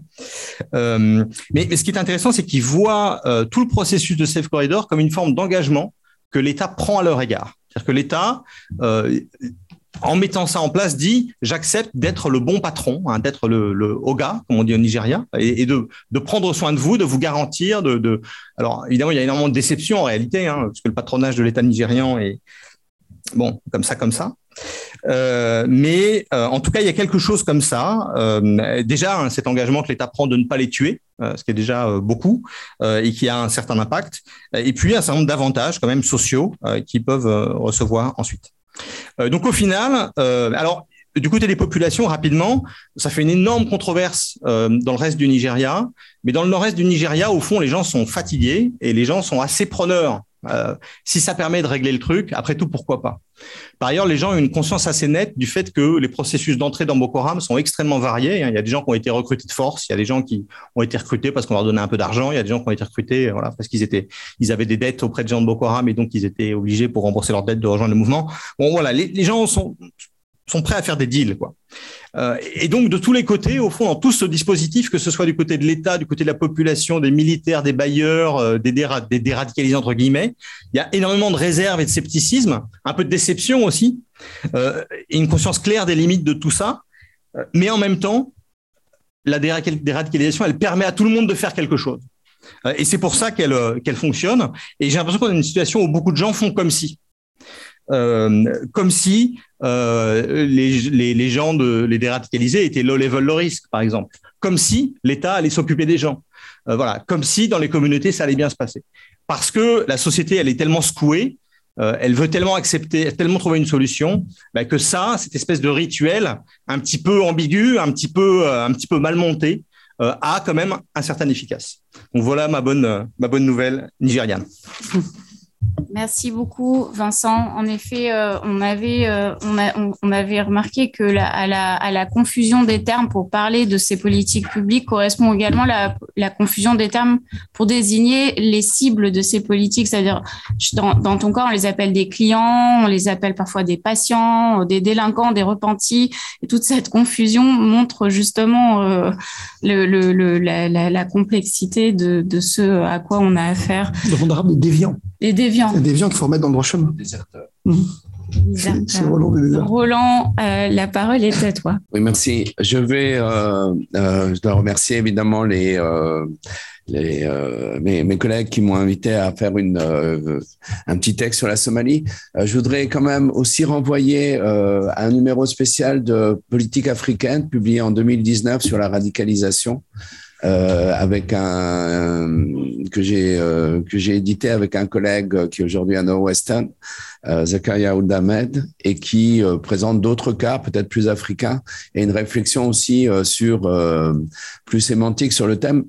L'approche est, différente de celle qui a été prise dans ce numéro, mais disons une des conclusions fondamentales demeure hein, et partagée, c'est quand même cette oblitération du politique au profit d'une euh, d'une euh, réduction euh, à une dimension religieuse islamique d'ailleurs hein, parce que faut on a beaucoup de problèmes à parler de radicalisation de l'extrême droite chrétienne aux États-Unis ou ailleurs euh, et d'autres extrêmes droites euh, et euh, évidemment et le, bricolage euh, l'incroyable bricolage que donne lieu euh, des, des, politiques comme ça. Alors bon, euh, Vincent vient de parler.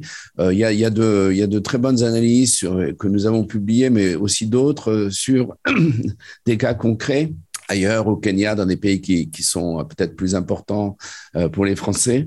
Et, et en fait, entre le, le, stade de football, le, le vocational training et euh, la, la, discussion avec euh, l'imam de, de, la mosquée euh, du quartier, euh, on a fait le tour. Hein, C'est souvent des puits qu'on construit aussi au Kenya et des choses comme ça, avec des populations qui regardent ça un peu émerveillées, en, en soulignant quand même que tout ça est merveilleux de construire des écoles, des puis euh, euh, d'avoir des enseignants. La seule chose qui est un peu troublante, c'est que ces gens portent des uniformes étrangers. Évidemment, la Somalie, euh, c'est euh, à la fois un conflit, euh, un modèle de conflit comme l'Afghanistan qui a un peu trop duré pour rester dans les mémoires, surtout françaises. c'est une guerre civile qui commence en décembre 90, qui dure jusqu'à aujourd'hui. N'en déplaise à certains, c'est aussi la tentative, différentes tentatives de créer des gouvernements, souvent à partir des capitales régionales. Finalement, quelque chose qui se met en place en 2004, qui a un appui massif de l'Occident, et puis qui se retrouve en 2006 confronté euh, à ce qu'on va appeler les tribunaux islamiques, qui est en fait une, une constellation euh, de, une confédération euh, de groupes euh, religieux et, et, moins religieux. Hein, il, y a des, il y a des factions laïques qui seront dedans. Mais tout ça, de toute façon, euh, toutes ces nuances n'ont aucune importance puisque un jour de décembre 2006, euh, Jendai Fraser, qui est l'assistante secrétaire d'État pour les affaires africaines, déclarera que ces tribunaux sont sous le contrôle de Al-Qaïda. Euh, surprenant, y compris euh, les diplomates américains, mais comme, comme on a l'habitude en Occident, nous aurons nos diplomates français, européens, occidentaux abondés dans ce sens. Et donc, on va on assiste à une merveilleuse intervention éthiopienne pour restaurer le droit et la démocratie, qui se, se, conclut très rapidement par une victoire, tellement le danger était grand et euh, qui aboutit aussi, c'est important de le souligner, euh, en janvier 2007 à la quasi-éradication physique du groupe le plus radical qui fait parler de lui jusqu'à aujourd'hui, hein, qu'on appelle Shabab, enfin les jeunes, hein, le mouvement des jeunes combattants. Le problème est que deux ans plus tard, ce groupe euh, qui euh, représentait une cinquantaine de militants en 2004 avait grandi peut-être à quelques mille, deux mille en 2006, euh, contrôle euh, pratiquement 4 millions d'habitants en Somalie. Euh, Aujourd'hui, il en contrôle au moins autant. Hein. Il, a, il a passé par des phases différentes, des, des défaites importantes. Et euh, évidemment, et on doit se demander euh, quel est le génie politique de ces gens-là, à part l'aide de Dieu, évidemment. Pour arriver à survivre à une telle coalition régionale et internationale euh, si euh, la, la, chose est euh, aussi simple que le disent les Occidentaux. Alors, dans les nombreux paradoxes qui vont avoir lieu depuis un gouvernement qui s'installe en 2012 à, à, Mogadiscio et qui est reconnu internationalement, on a, on a ces problèmes-là. On a le premier problème, c'est on va parler de lutte contre la radicalisation. En, face d'une organisation djihadiste qui est affiliée depuis 2012 à Al-Qaïda euh, mais euh, en même temps, on a euh, les experts américains, qui sont donc les seuls experts, nous expliquent qu'il y a seulement 10% des membres de cette organisation qui sont réellement idéologiquement acquis au takfirisme, enfin à tout ce qu'il faut pour être un bon djihadiste. Donc problème, comment est-ce qu'on peut déradicaliser un groupe qui n'est pas réellement radical de ce point de vue Bon, mais vous savez, la Somalie est pleine de, de paradoxes et donc c'en est un. La deuxième chose qui est extraordinairement frappante, c'est que la communauté internationale, mais aussi euh, le, gouvernement somalien, euh, va euh, jusqu'à aujourd'hui être incapable de répondre aux deux questions qui sont au fondement du recrutement de, de, Shabab, hein, qui lui valent une certaine sympathie de franges de la population ou d'autres qui vont aller avec lui parce qu'ils ont finalement assez peu le choix. La première, c'est quand même, et c'est une question simple auquel les Français visiblement n'ont pas pensé à répondre au Sahel, c'est qu'est-ce qui fonde la légitimité d'un gouvernement national à partir du moment où il n'existe que par la présence de troupes internationales? Question très simple, qui n'a pas grand-chose à voir avec l'islam, ni l'islam politique, mais euh, visiblement dont la réponse euh, reste euh, pour l'instant absente. Et puis la deuxième chose qui est peut-être plus somalienne, c'est quel est le sens d'avoir fait ou d'avoir mené une guerre civile pendant aussi longtemps, quand même plus de 20 ans maintenant, euh, plus, pendant plus de 30 ans aujourd'hui, hein, mais disons plus de 20 ans jusqu'à l'arrivée de ce gouvernement en 2012, euh, pour rétablir euh, un système politique qui est basé euh, sur euh, la, domination des clans les plus forts, qui est à l'origine de la guerre civile. C'est-à-dire pourquoi reproduire un système politique qui est à l'origine de la guerre civile euh, qui a duré aussi longtemps? Shabab, dans tous ses, errements idéologiques, politiques, et dans tous les meurtres qu'il aura commis durant cette longue guerre, Shabab finalement propose autre chose. Je dis pas que c'est mieux, mais c'est différent. Donc ce problème-là n'est pas, euh, ces problèmes-là ne sont pas posés, quand bien même le discours sur euh, la lutte contre la radicalisation l'est. Et euh, je dirais de la même façon, ce discours sur la radicalisation, il l'est pourquoi Je crois qu'il l'est pour deux aspects. Je regrette, enfin disons, vu la multiplicité des cadres, peut-être c'était bien de le faire parce que c'est quelque chose auquel je, n'aurais pas euh, personnellement euh, été très sensible.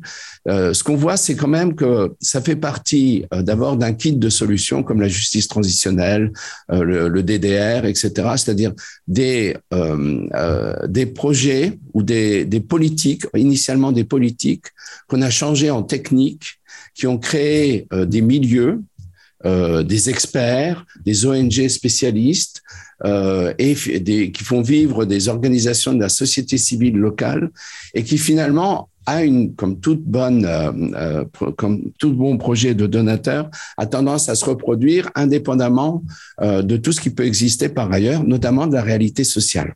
Ça, c'est le, premier point.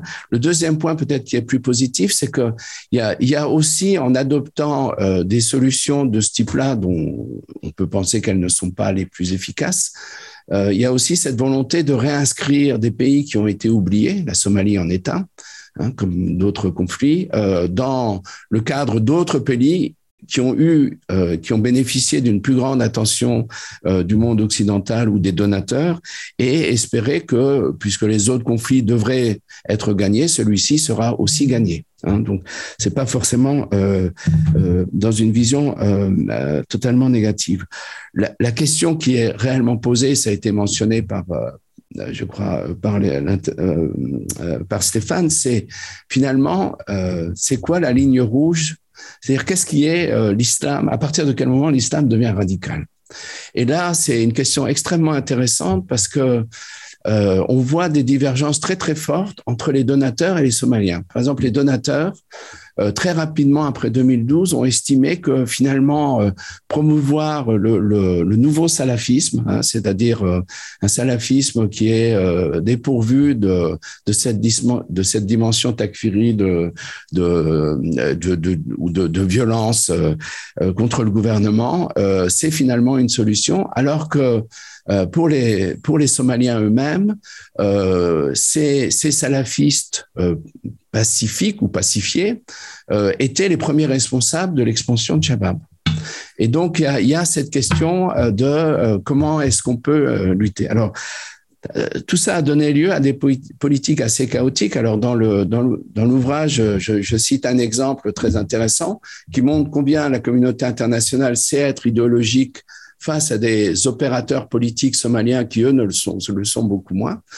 Et, euh, donc, il y a eu c'est la, communauté, l'Union européenne notamment, a financé très généreusement des trois camps de euh, déradicalisation. Euh, il, y a, trop peu de, gens, de déserteurs de, de Shabab. Donc, ce qu'on fait, c'est on fait venir des jeunes euh, des villes avoisinantes de façon à ce qu'ils puissent bénéficier aussi euh, du, vocational training, du stade de, du football et puis pourquoi pas un peu du prêche de, la dawa de, l'imam du coin. Euh, ce qui veut dire que fondamentalement, on a des jeunes qui à la fin côtoient des, des, des, des shababs qui, qui sont quand même euh, peut-être pas euh, forcément de, de, grands djihadistes, mais qui restent très marqués euh, par, disons, une culture religieuse que j'appellerais le salafisme du pauvre et qui a un certain impact sur les sur les autres jeunes. Alors bon, bravo, hein. on avait on n'avait pas besoin d'un problème supplémentaire, mais merci de le créer. Et euh, alors, il y, a, y a, tout ça qui se développe avec des ONG qui gagnent beaucoup d'argent, enfin, tout ce système que, que euh, Stéphane et, euh, Vincent a très, ont très bien décrit. Et puis, de l'autre côté, il y a eu des choses qui se sont passées dont on n'a pas du tout parlé. Par exemple, euh, depuis 2012, euh, le gouvernement a eu une politique vis-à-vis -vis des déserteurs. Alors, suivant euh, leur niveau dans l'organisation, euh, c'est des gens qu'on a euh, qu'on a cuisinés, hein, qu'on a mis euh, en détention, à qui on a fait subir des interrogatoires par, par les autorités somaliennes ou par, par des services de renseignement étrangers pendant plus ou moins longtemps, avant de les mettre dans des dans des camps et puis ensuite petit à petit de les laisser rejoindre la vie civile souvent d'ailleurs euh, les, les, incitant à quitter et partir à l'étranger. Et puis on a euh, d'autres qui n'ont pas une très grande valeur, qui sont restés euh, dans, dans, leur connaissance de l'organisation, qu'on a mis dans des camps et qui, après de longs mois, sont finalement relâchés. À partir de 2018, on a eu une nouvelle direction dans les services de renseignement somaliens. Et la politique a totalement changé. Et ce qui est frappant, c'est qu'il n'y a jamais eu, malgré euh, euh, les, fonds euh, quand même importants qui sont dévolus au gouvernement somalien par la communauté internationale, il n'y a jamais eu de débat sur cette politique-là. On a décidé que, évidemment, les, les, les, déserteurs de très haute valeur subiraient le même sort qu'auparavant. Bon, il y a une certaine logique à ça. Mais par contre, on a décidé d'intégrer les autres déserteurs euh, après le, le, débriefing habituel dans des forces de sécurité, soit du, des services de renseignement, soit de la police, dans des unités de la police qui sont surarmées. Et donc, depuis 2018, on a eu régulièrement euh, des, euh, des attentats qui se sont produits ou des meurtres qui ont été commis euh, avec de très lourdes questions sur le comportement. Pourquoi euh, une voiture euh, pleine d'explosifs est capable de, de traverser 7 km dans la ville de Mogadiscio alors qu'il y a 5 ou 6 checkpoints Question très simple. Euh, mais la réponse, elle est sur l'infiltration euh, de, de Shabab dans les services de renseignement. Et, et beaucoup de gens, y compris l'actuel président de la Somalie, pensent que euh, les services actuels de sécurité sont infiltrés grâce à cette politique qui a été menée. Alors, on peut se demander pourquoi elle a été menée. Euh, disons, il y a, je n'ai pas de réponse. Il y, a, il y a évidemment une réponse qui vient à l'esprit quand on suit la Somalie, c'est que le Qatar et la Turquie, euh, mais le Qatar essentiellement, euh, était, euh, faisait, euh, était, faisait preuve d'une très très grande générosité parce que il, essaye d'être le premier pays à pouvoir entreprendre un, un véritable dialogue politique avec Shabab. Ce qui pourrait être éventuellement le premier pas vers une négociation, enfin le premier pas. Et, et donc, ben, évidemment, ce genre de d'exercice nécessite de l'argent, nécessite des compromis, et que le compromis dans ce cas-là, ça a été la population somalienne, au moins celle de Mogadiscio. Alors, on peut, euh, c'est pas le but euh, ici, mais on peut regarder ce qui se passe aujourd'hui, euh, c'est-à-dire depuis quelques mois en Somalie. On est dans, on a eu des élections finalement après beaucoup de difficultés, et ce qu'on voit, c'est que finalement, le gouvernement semble avoir définit une nouvelle euh, voie. Alors ça, ça, serait intéressant de voir dans quelle mesure elle, euh, est reproduite ailleurs, puisqu'elle elle semble s'être construite en, en, consultation avec les autorités de Washington. C'est euh, d'un côté, il y a cette idée que Shabab, l'idéologie djihadiste, est, un, est une idéologie étrangère qui n'est pas somalienne et donc, euh, la, la, caricature de ça étant euh, les noms de guerre des, des, principaux chefs de Shabab qui sont toujours euh, Abu quelque chose, eh ben, on leur dit ça n'existe pas en Somalie. par, par contre, on a, on a des prénoms somaliens qui doivent être utilisés. Et donc, il y a cette volonté de, de ré-indégénéiser, si je puis dire, l'islam, hein, fait par des gens qui sont très proches des frères musulmans. C'est assez drôle. Et puis, la deuxième chose, c'est que euh, le gouvernement ne s'est pas lancé lui-même dans la guerre, dans des opérations militaires contre contre Shabab. C'est, il est en fait, il joue, enfin, c'est, les éléments de son armée, de ses services de renseignement jouent en fait un appui, euh, un appui tactique euh, à des milices euh, qui sont des milices claniques et qui ne sont pas euh, alors qu'il y a en Somalie des milices soufis, par exemple. Et on voit que les milices soufis ont été récusées et que le, le gouvernement s'appuie sur des milices claniques. Alors là aussi, bon, ceux qui suivent d'autres conflits pourront dire euh, on, on, entre dans une période de turbulence puisque ailleurs, notamment en Afghanistan, pas très loin du Nigeria, euh, ces milices-là et au Mali, euh, ces milices-là en général euh, commencent par se battre contre le mouvement djihadiste qui est considéré comme l'ennemi principal, et puis au bout de quelques mois décident que l'ennemi principal c'est le voisin d'à côté, et là les choses évidemment se passent très très mal. Hein. Bon, le Mali est un bel exemple de, de ça aussi. Donc voilà, voilà où on est, mais si vous voulez la, la, la, la, conclusion de ça, pour me répéter, c'est l'admiration que j'ai personnellement c'est euh, le fait que euh, euh, la communauté internationale ne veut pas apprendre de ses propres erreurs.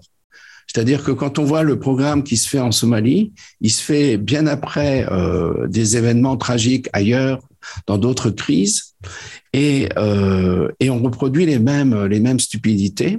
les questions essentielles ne sont pas discutées au moment et avec les personnes qui sont euh, qui faudrait euh, qui sont légitimes pour le débat. Et finalement, on a on a cette impression que euh, c'est d'une certaine façon un, un, mouvement qui doit mourir de sa, pro, de sa propre reproduction, beaucoup plus de son propre épuisement, beaucoup plus d'une véritable politique d'opposition. Merci. Merci beaucoup, Roland, pour cet euh, appel à la critique euh, bien nécessaire de la communauté internationale et des acteurs euh, experts impliqués dans toute cette, diffusion de, discours. Il nous reste à peu près 20-25 minutes pour le débat, donc n'hésitez pas si vous avez des, voulez des, précisions sur ce qu'ont dit les auteurs ici présents, sur le cadrage du, projet, ou si vous avez des commentaires, la parole euh, est à vous. Ou si les auteurs aussi, peut-être, si vous voulez réagir entre, entre vous. merci pour cette présentation, c'était passionnant, autant que les autres une question un peu en, décalage, vous avez bien dit que c'était un choix de, travailler sur les politiques de, la radicalisation islamiste. Euh, probablement par, euh, vous avez réuni des compétences autour de, ce sujet-là. Est-ce que, euh, en ce qui concerne les autres contenus idéologiques euh, radicaux, euh, est-ce qu'on pourrait faire le même le même ouvrage? Est-ce aurait autant à ou finalement ce sont des, des radicalités qui qui engendre moins euh, de, politiques publiques.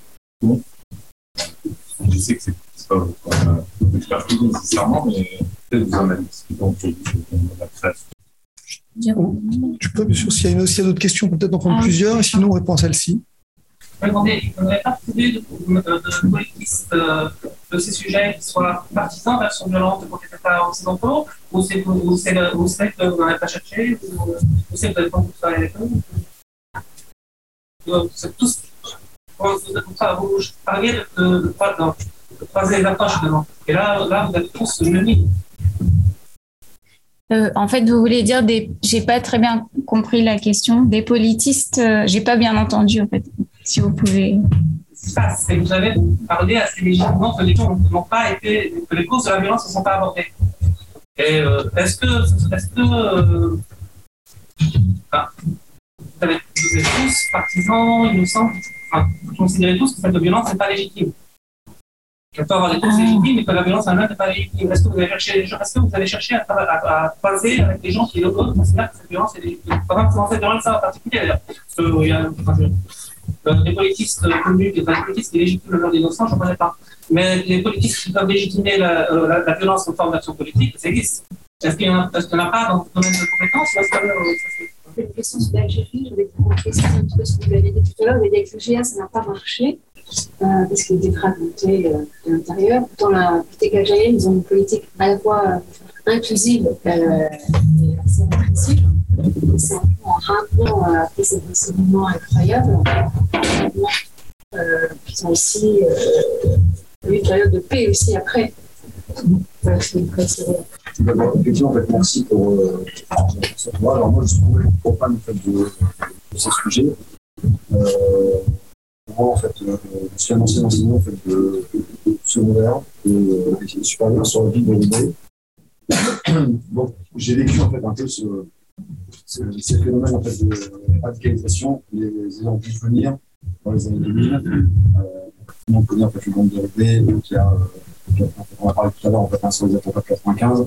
Ça, ça, aussi en fait né, euh, là et toute l'activité récente en fait sur, euh, sur cette ville. Néanmoins, euh, dans cet ouvrage que j'ai parcouru, j'étais content en fait de lire, notamment en fait dans votre chapitre, en fait le l'un des R sur la rééducation. Donc il y avait enfin le mot éducation.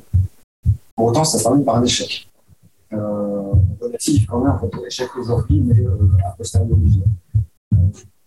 La question c'est euh, est-ce que euh, aujourd'hui en fait en, comparant en fait, un peu ce qui s'est passé au niveau international et ce qui se passe, ce qu'on essaie de faire en, fait, euh, en France, même si on est sur, effectivement, sur une séquence de, de, de procès, j'ai entendu, effectivement, mais ça ne présume pas en fait, qu'on puisse revenir demain sur une autre séquence.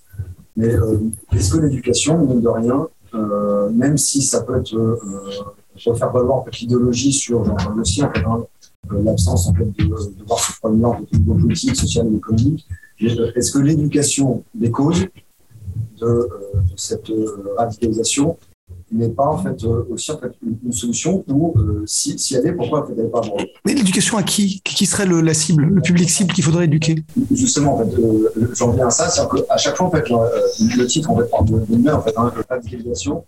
Est-ce que toutes ces politiques-là ne viennent pas en fait, un peu trop tard c'est en fait qu'on a un discours euh, veut, en fait, euh, contre lequel en fait, on veut lutter et on vient essayer de chercher en fait, un contre-discours. Est-ce qu'on ne peut pas en fait, anticiper au moment, même, où le discours on, contre lequel on veut lutter euh, s'installe Est-ce qu'on ne pourrait pas aussi, en politique publique, euh, notamment en fait, l'éducation nationale, proposer en fait, un, autre discours C'est-à-dire plutôt en fait, de réagir, est-ce qu'on ne pourrait pas en fait, agir pour pouvoir anticiper mmh.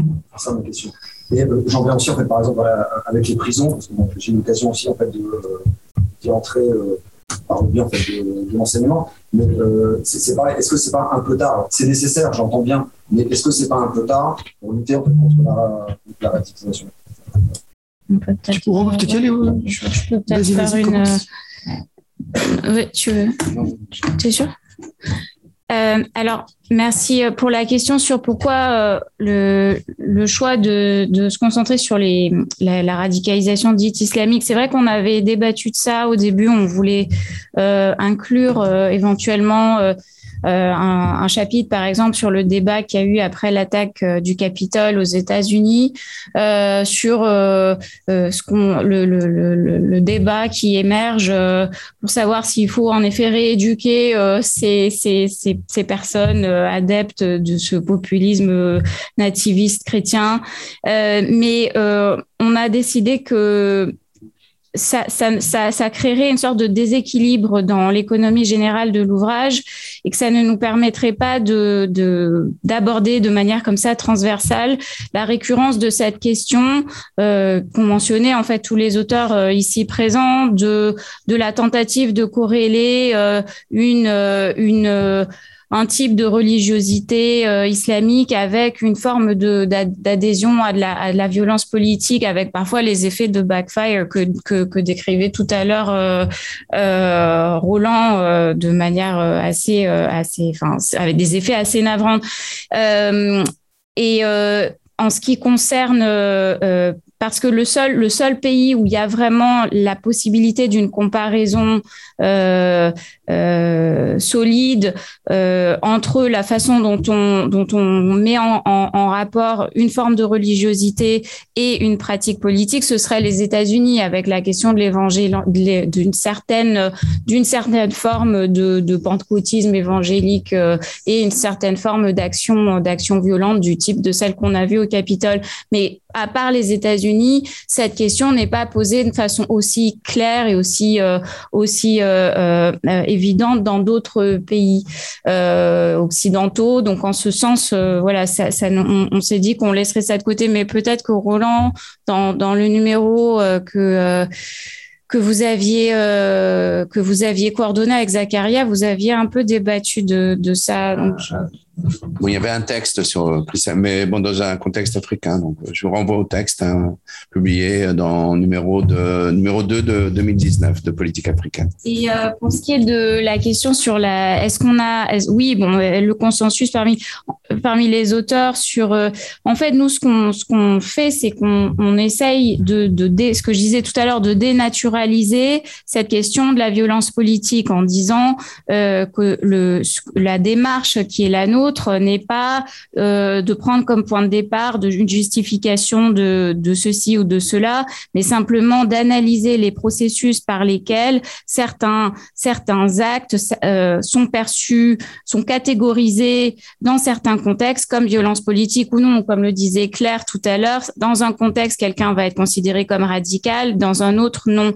Donc voilà, la démarche euh, de sciences sociales qui a été la nôtre, c'est ça, c'est d'essayer de déconstruire ces processus par lesquels sont construites ces catégorisations. Après, la question des valeurs des uns et des autres, ça reste dans la sphère privée, mais c'est pas le but du numéro ni de la discussion. Euh, pour ce qui est de votre question sur l'éducation, euh, euh, bon, euh, c'est en fait, on aimerait apprendre plus de vous finalement en tant que praticien de, de ces questions et de la temporalité, à quel moment c'est trop tard, etc.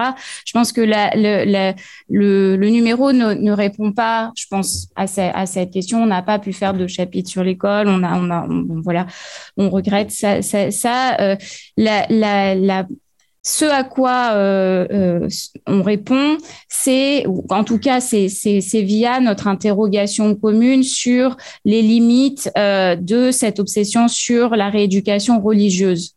Et, et, cette idée que voilà, pour être rééduqué,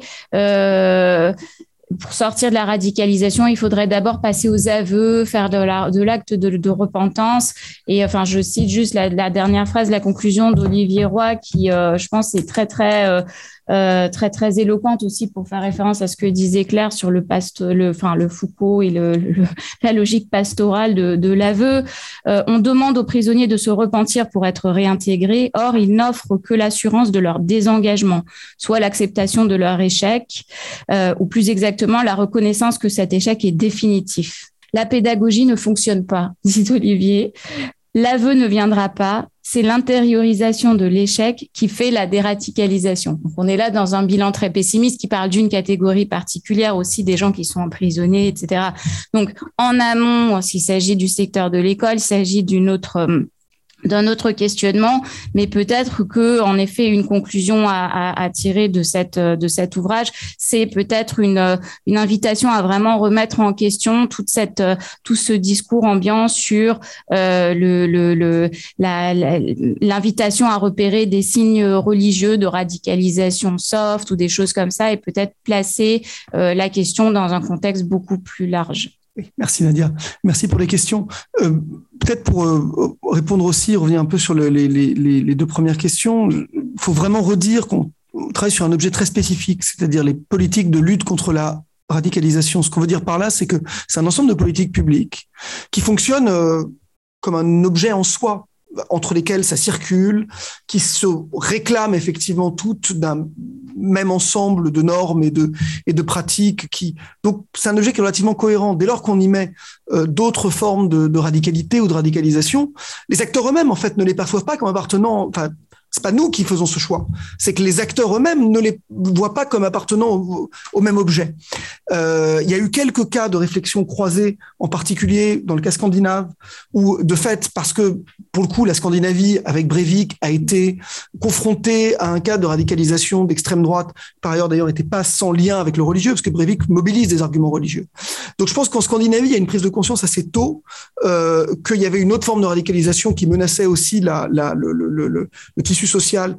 Et il y a eu très tôt, en fait, dès les années 90, en fait, des tentatives de programmes de déradicalisation pour l'extrême droite, en Suède en particulier. Et donc, il y a eu des circulations qui se sont faites entre, entre les deux. Mais c'est quelque chose qui est, à mon avis, relativement limité à la Suède. Aux États-Unis, il y a eu peut-être quelques réflexions, mais plus locales.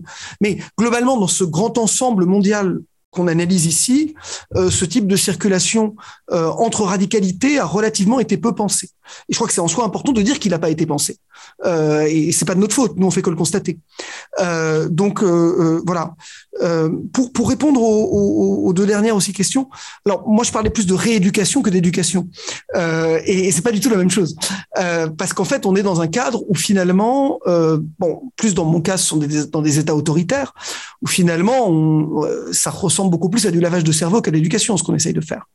même si en fait ça ne marche pas souvent, parce qu'en fait on peut pas faire du lavage de cerveau, on sait très bien ou alors euh, il faudrait vraiment que ce soit dans un cadre euh, encore qui serait plus totalitaire qu'autoritaire. On parle de régime autoritaire, mais pas totalitaire, qui n'ont pas les moyens de faire. Je ne sais pas dire si ça marche le lavage de cerveau en contexte totalitaire, mais enfin peut-être plus dans certains cas et encore. Mais euh, tout ça pour dire que voilà, moi je je me méfie, en fait, c'est ce que j'ai essayé de dire dans mon propos, et je pense qu'on est un certain nombre à partager cet avis. je me méfie des solutions par le discours. Je pense qu'en fait, euh, euh, l'éducation, euh, enfin, tant, qu'il y a un certain nombre de problèmes très concrets qui sont pas réglés, euh, que ce soit l'éducation religieuse ou l'éducation générale, on pourra avoir le meilleur contenu, la, meilleure transmission du monde de, euh, termes de valeurs, qu'elles soient là encore religieuses ou, ou civiques ou etc. si tout ça se passe sans prendre à bras le corps euh, les contextes sociaux, politiques, économiques qui produisent des radicalisés, euh, ça n'aura pas beaucoup d'effet. Je veux dire, le, le, discours, le discours radical, euh, celui qui justifie la violence politique en islam, il existe, on ne fera pas disparaître. Euh, même si on met de l'islam modéré partout, il sera toujours là. Celui qui aura envie d'aller le chercher pourra aller le chercher. Donc la question, c'est comment on fait pour que des gens n'aient plus envie d'aller chercher ce discours? Donc on peut et donc la solution euh, que voilà la solution entre guillemets de l'islam modéré que moi je remets un peu en cause à la fin parce qu'elle est elle est que partielle. Je dis pas qu'elle est inutile, je dis pas que c'est euh, pas important euh, de de, de reprendre la main sur certaines choses, mais la manière dont c'est fait, qui voudrait que voilà on, on, on fasse disparaître comme par magie un discours radical parce qu'on va nous mettre partout des imams modérés qui tiennent le bon discours, ça n'en n'empêchera pas que des individus, pour des raisons très concrètes et très pratiques, à des moments, seront demandeurs d'un discours de, contestation radicale ou violente. Et ce discours, on ne le fera pas disparaître. Donc voilà, pour moi, je me méfie. Je pense que c'est pas. encore, hein, il aurait fallu penser la problématique de l'éducation. Euh, et je pense Nadia a raison. Mais, mais, mais, mais de toute façon, euh, euh ce sera jamais l'alpha et l'oméga. Ce sera peut-être un élément d'une politique globale euh, qui n'existe pas par ailleurs parce qu'il n'y a pas de politique globale hein, c'est ce qu'on montre aussi dans nos en tout cas on n'a que des que, que des que des que des patchworks de, de recettes qu'on va chercher dans des poubelles parfois, comme nous expliquait Vincent, et, et on essaye de monter des trucs pour des raisons qui parfois euh, ont pas grand-chose à voir avec la problématique de la radicalisation en soi. Hein. Nous, de, que ce soit en Somalie, mais moi dans mes cas du monde arabe, les États règlent leurs programmes politiques, leurs problèmes politiques par la déradicalisation. Ils se sont accrochés à ce thème pour régler parfois des problèmes qui n'ont rien à voir avec ça. Euh, pour criminaliser leur opposition politique, par exemple. Donc, on, voilà, on voit que derrière tout ça, il y a quand même un, un problème qui va, qui va au-delà simplement, hélas, en fait, d'un problème de, de, euh, de, de, qui peut être réglé simplement par l'éducation, sans nier le fait que ça peut, que ça peut être utile quand même. Et tu voulais je, veux dire quelque chose, mais vas-y, termine. Non, je voulais juste terminer sur le GIA très brièvement, après je te, laisse la parole, Roland. Euh, ce que j'essayais de dire, euh, en fait, ça va se régler par la concorde nationale. Donc, euh, comme vous savez, en Algérie, c'est un autre type de politique, la concorde nationale. Mais dans un premier temps, entre 95 et 99, en gros, avant la concorde nationale, il y a effectivement une tentative de mettre en place dans les prisons algériennes quelque chose d'assez similaire, où on aurait une sorte de direction emprisonnée du GIA qui ferait une sorte de repentance et qui produirait des textes et ça va pas marcher. Ça va pas marcher, donc l'Algérie va mettre en place une autre politique, qui est celle de finalement l'amnistie, hein, euh, euh, sous condition, qui va être la, la concorde nationale. Pardon?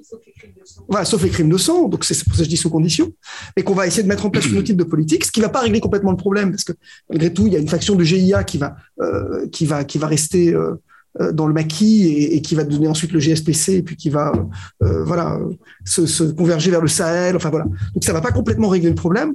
Mais effectivement, en Algérie, c'est encore une autre politique qui va être mise en place. Euh, mais il y a une tentative pendant un petit moment. c'est au Marachour. Moi, je, ne suis pas un Marachour qui a beaucoup documenté ça. Ce qui se passe justement dans, les, dans cette tentative de la fin des années 90 dans les prisons algériennes de, de reproduire le modèle égyptien et pourquoi ça marche pas. Oui, non, je voulais juste, euh, dans, dans le cas de la Somalie, parce que c'est quand même caricatural. Euh, heureusement, tout n'est pas caricatural, mais euh, si vous voulez, vous êtes dans une situation, quand vous regardez Shabab, d'où ça vient, c'est un groupe de radicalisés qui sont fondamentalement originaires de, de deux ou trois régions. C'est des urbains éduqués qui ont été en Afghanistan, qui ont des liens avec des militants d'Al-Qaïda, qui eux-mêmes sont isolés par rapport à leur centrale. Ce qui est frappant, c'est que finalement, euh, quand vous regardez leur euh, aujourd'hui là où ils sont le plus influents, c'est c'est pas dans ces milieux-là. C'est dans des milieux qui sont multiclaniques, qui sont la vraie mosaïque de peuples ou de clans que qu'est la Somalie. C'est pas dans des dans des univers qui sont monoclaniques. C'est très ça existe, mais c'est pas du tout la norme. Et donc la question qui est posée, c'est finalement, euh, et si vous voulez, c'est peut-être comme ça qu'il aurait fallu euh, euh, avoir une, une, approche moins, moins idéologique, hein, moins, moins centrée sur l'islam, sur l'islam politique, mais c'était l'obsession, réellement l'obsession des, des internationaux. Et pour, et pour les Somaliens qui étaient au gouvernement à cette époque-là, qui se définissaient comme des laïcs, c'était aussi une très bonne solution parce que, comme tu le disais, c'était une façon de régler des problèmes avec des gens qui n'étaient peut-être pas le vrai danger politique. Et quand on regarde, moi j'ai travaillé sur, une de ces régions-là, qui est euh, une mosaïque de, de population. Et ce qu'on voit, sans aucune surprise, c'est les problèmes de la terre, les problèmes de statuts sociaux et les problèmes de neutralité de l'administration locale. Vous voyez, ça n'a rien à voir avec l'islam.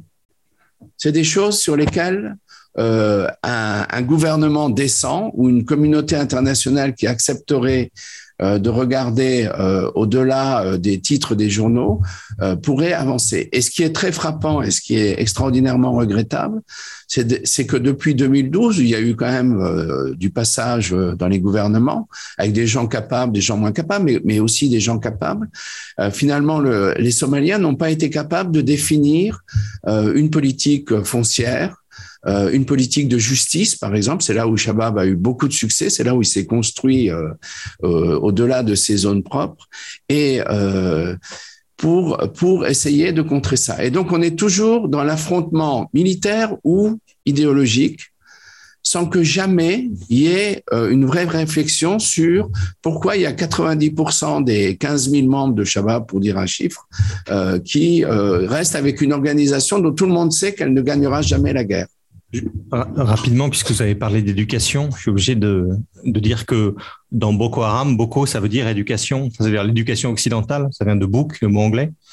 Euh, et, et, le mouvement, il naît d'une colère contre l'État et contre l'école occidentale, qui est la métaphore de l'État d'une certaine manière. C'est-à-dire que la, le, le, le, dysfonctionnement de l'État auquel euh, Roland fait allusion, euh, il, est, il est symbolisé par cette école perverse et maléfique euh, dans laquelle les fonctionnaires de cet État sont formés. Et donc, et donc une vraie éducation islamique suffirait à régler les problèmes du pays. C'est ça le raisonnement qui fonde l'espèce de colère démotique très profonde qui est à la base de, de Boko Haram. Ce qui est très intéressant, c'est que euh, beaucoup de, sortants euh, de Safe Corridor euh, ont eu au cours de leur parcours à Safe Corridor de, l'alphabétisation ou des cours un peu primaires. Quelques-uns, mais très très peu, hein, qui avaient été à l'école, un peu.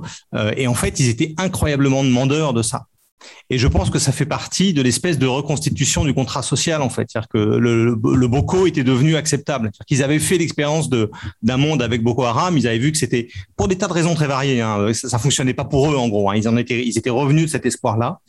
Euh, et, euh, bon, l'État semblait euh, un peu dans la bienveillance, quoi. Et donc, ils, ils, réinvestissaient leur, leur, leur, volonté de progrès sur cet espoir-là hein, d'éducation. Alors évidemment, euh, il n'y a pas eu énormément de suite hein, euh, après, après la sortie, inutile de dire. Mais voilà, en tout cas, il y, a, y a eu quelque chose que j'ai trouvé là aussi, peut-être des bonnes nouvelles du Nigérien. Hein. Les gens, encore, c'est, c'est, je suis très troublé là. voilà. Tu veux dire quelque chose? Oui. Il est 19h, on peut... Ah. Non, je sais pas. 19h02. Ouais. Okay. Est-ce qu'il y a une question urgentissime euh, Oui. En fait, c'est quand même un problème de vocabulaire qui est gênant. Même si c'est que du vocabulaire, mais en même temps, ça recouvre, ça recouvre des réalités. C'est que la radicalité, c'est prendre les choses à la racine, donc c'est une vertu. Le, le Aramil, le, le militant euh, des Pacifiques homosexuels, n'était pas parfaitement violent, qui a assassiné pour ça. Il commençait toutes ses réunions, toute, toute, toute, sa campagne en disant Je m'appelle Aramil et je viens vous radicaliser. Donc, euh, quand, quand, on prend cette idée, euh, est-ce que ça n'interdit pas de penser finalement? Est-ce que, est que, ça ne bloque pas la, euh, toute réflexion dans, dans, quelque chose qui marche pas? La croyance, évidemment, la question n'est pas de justifier des, idéologies délirantes et, et meurtrières.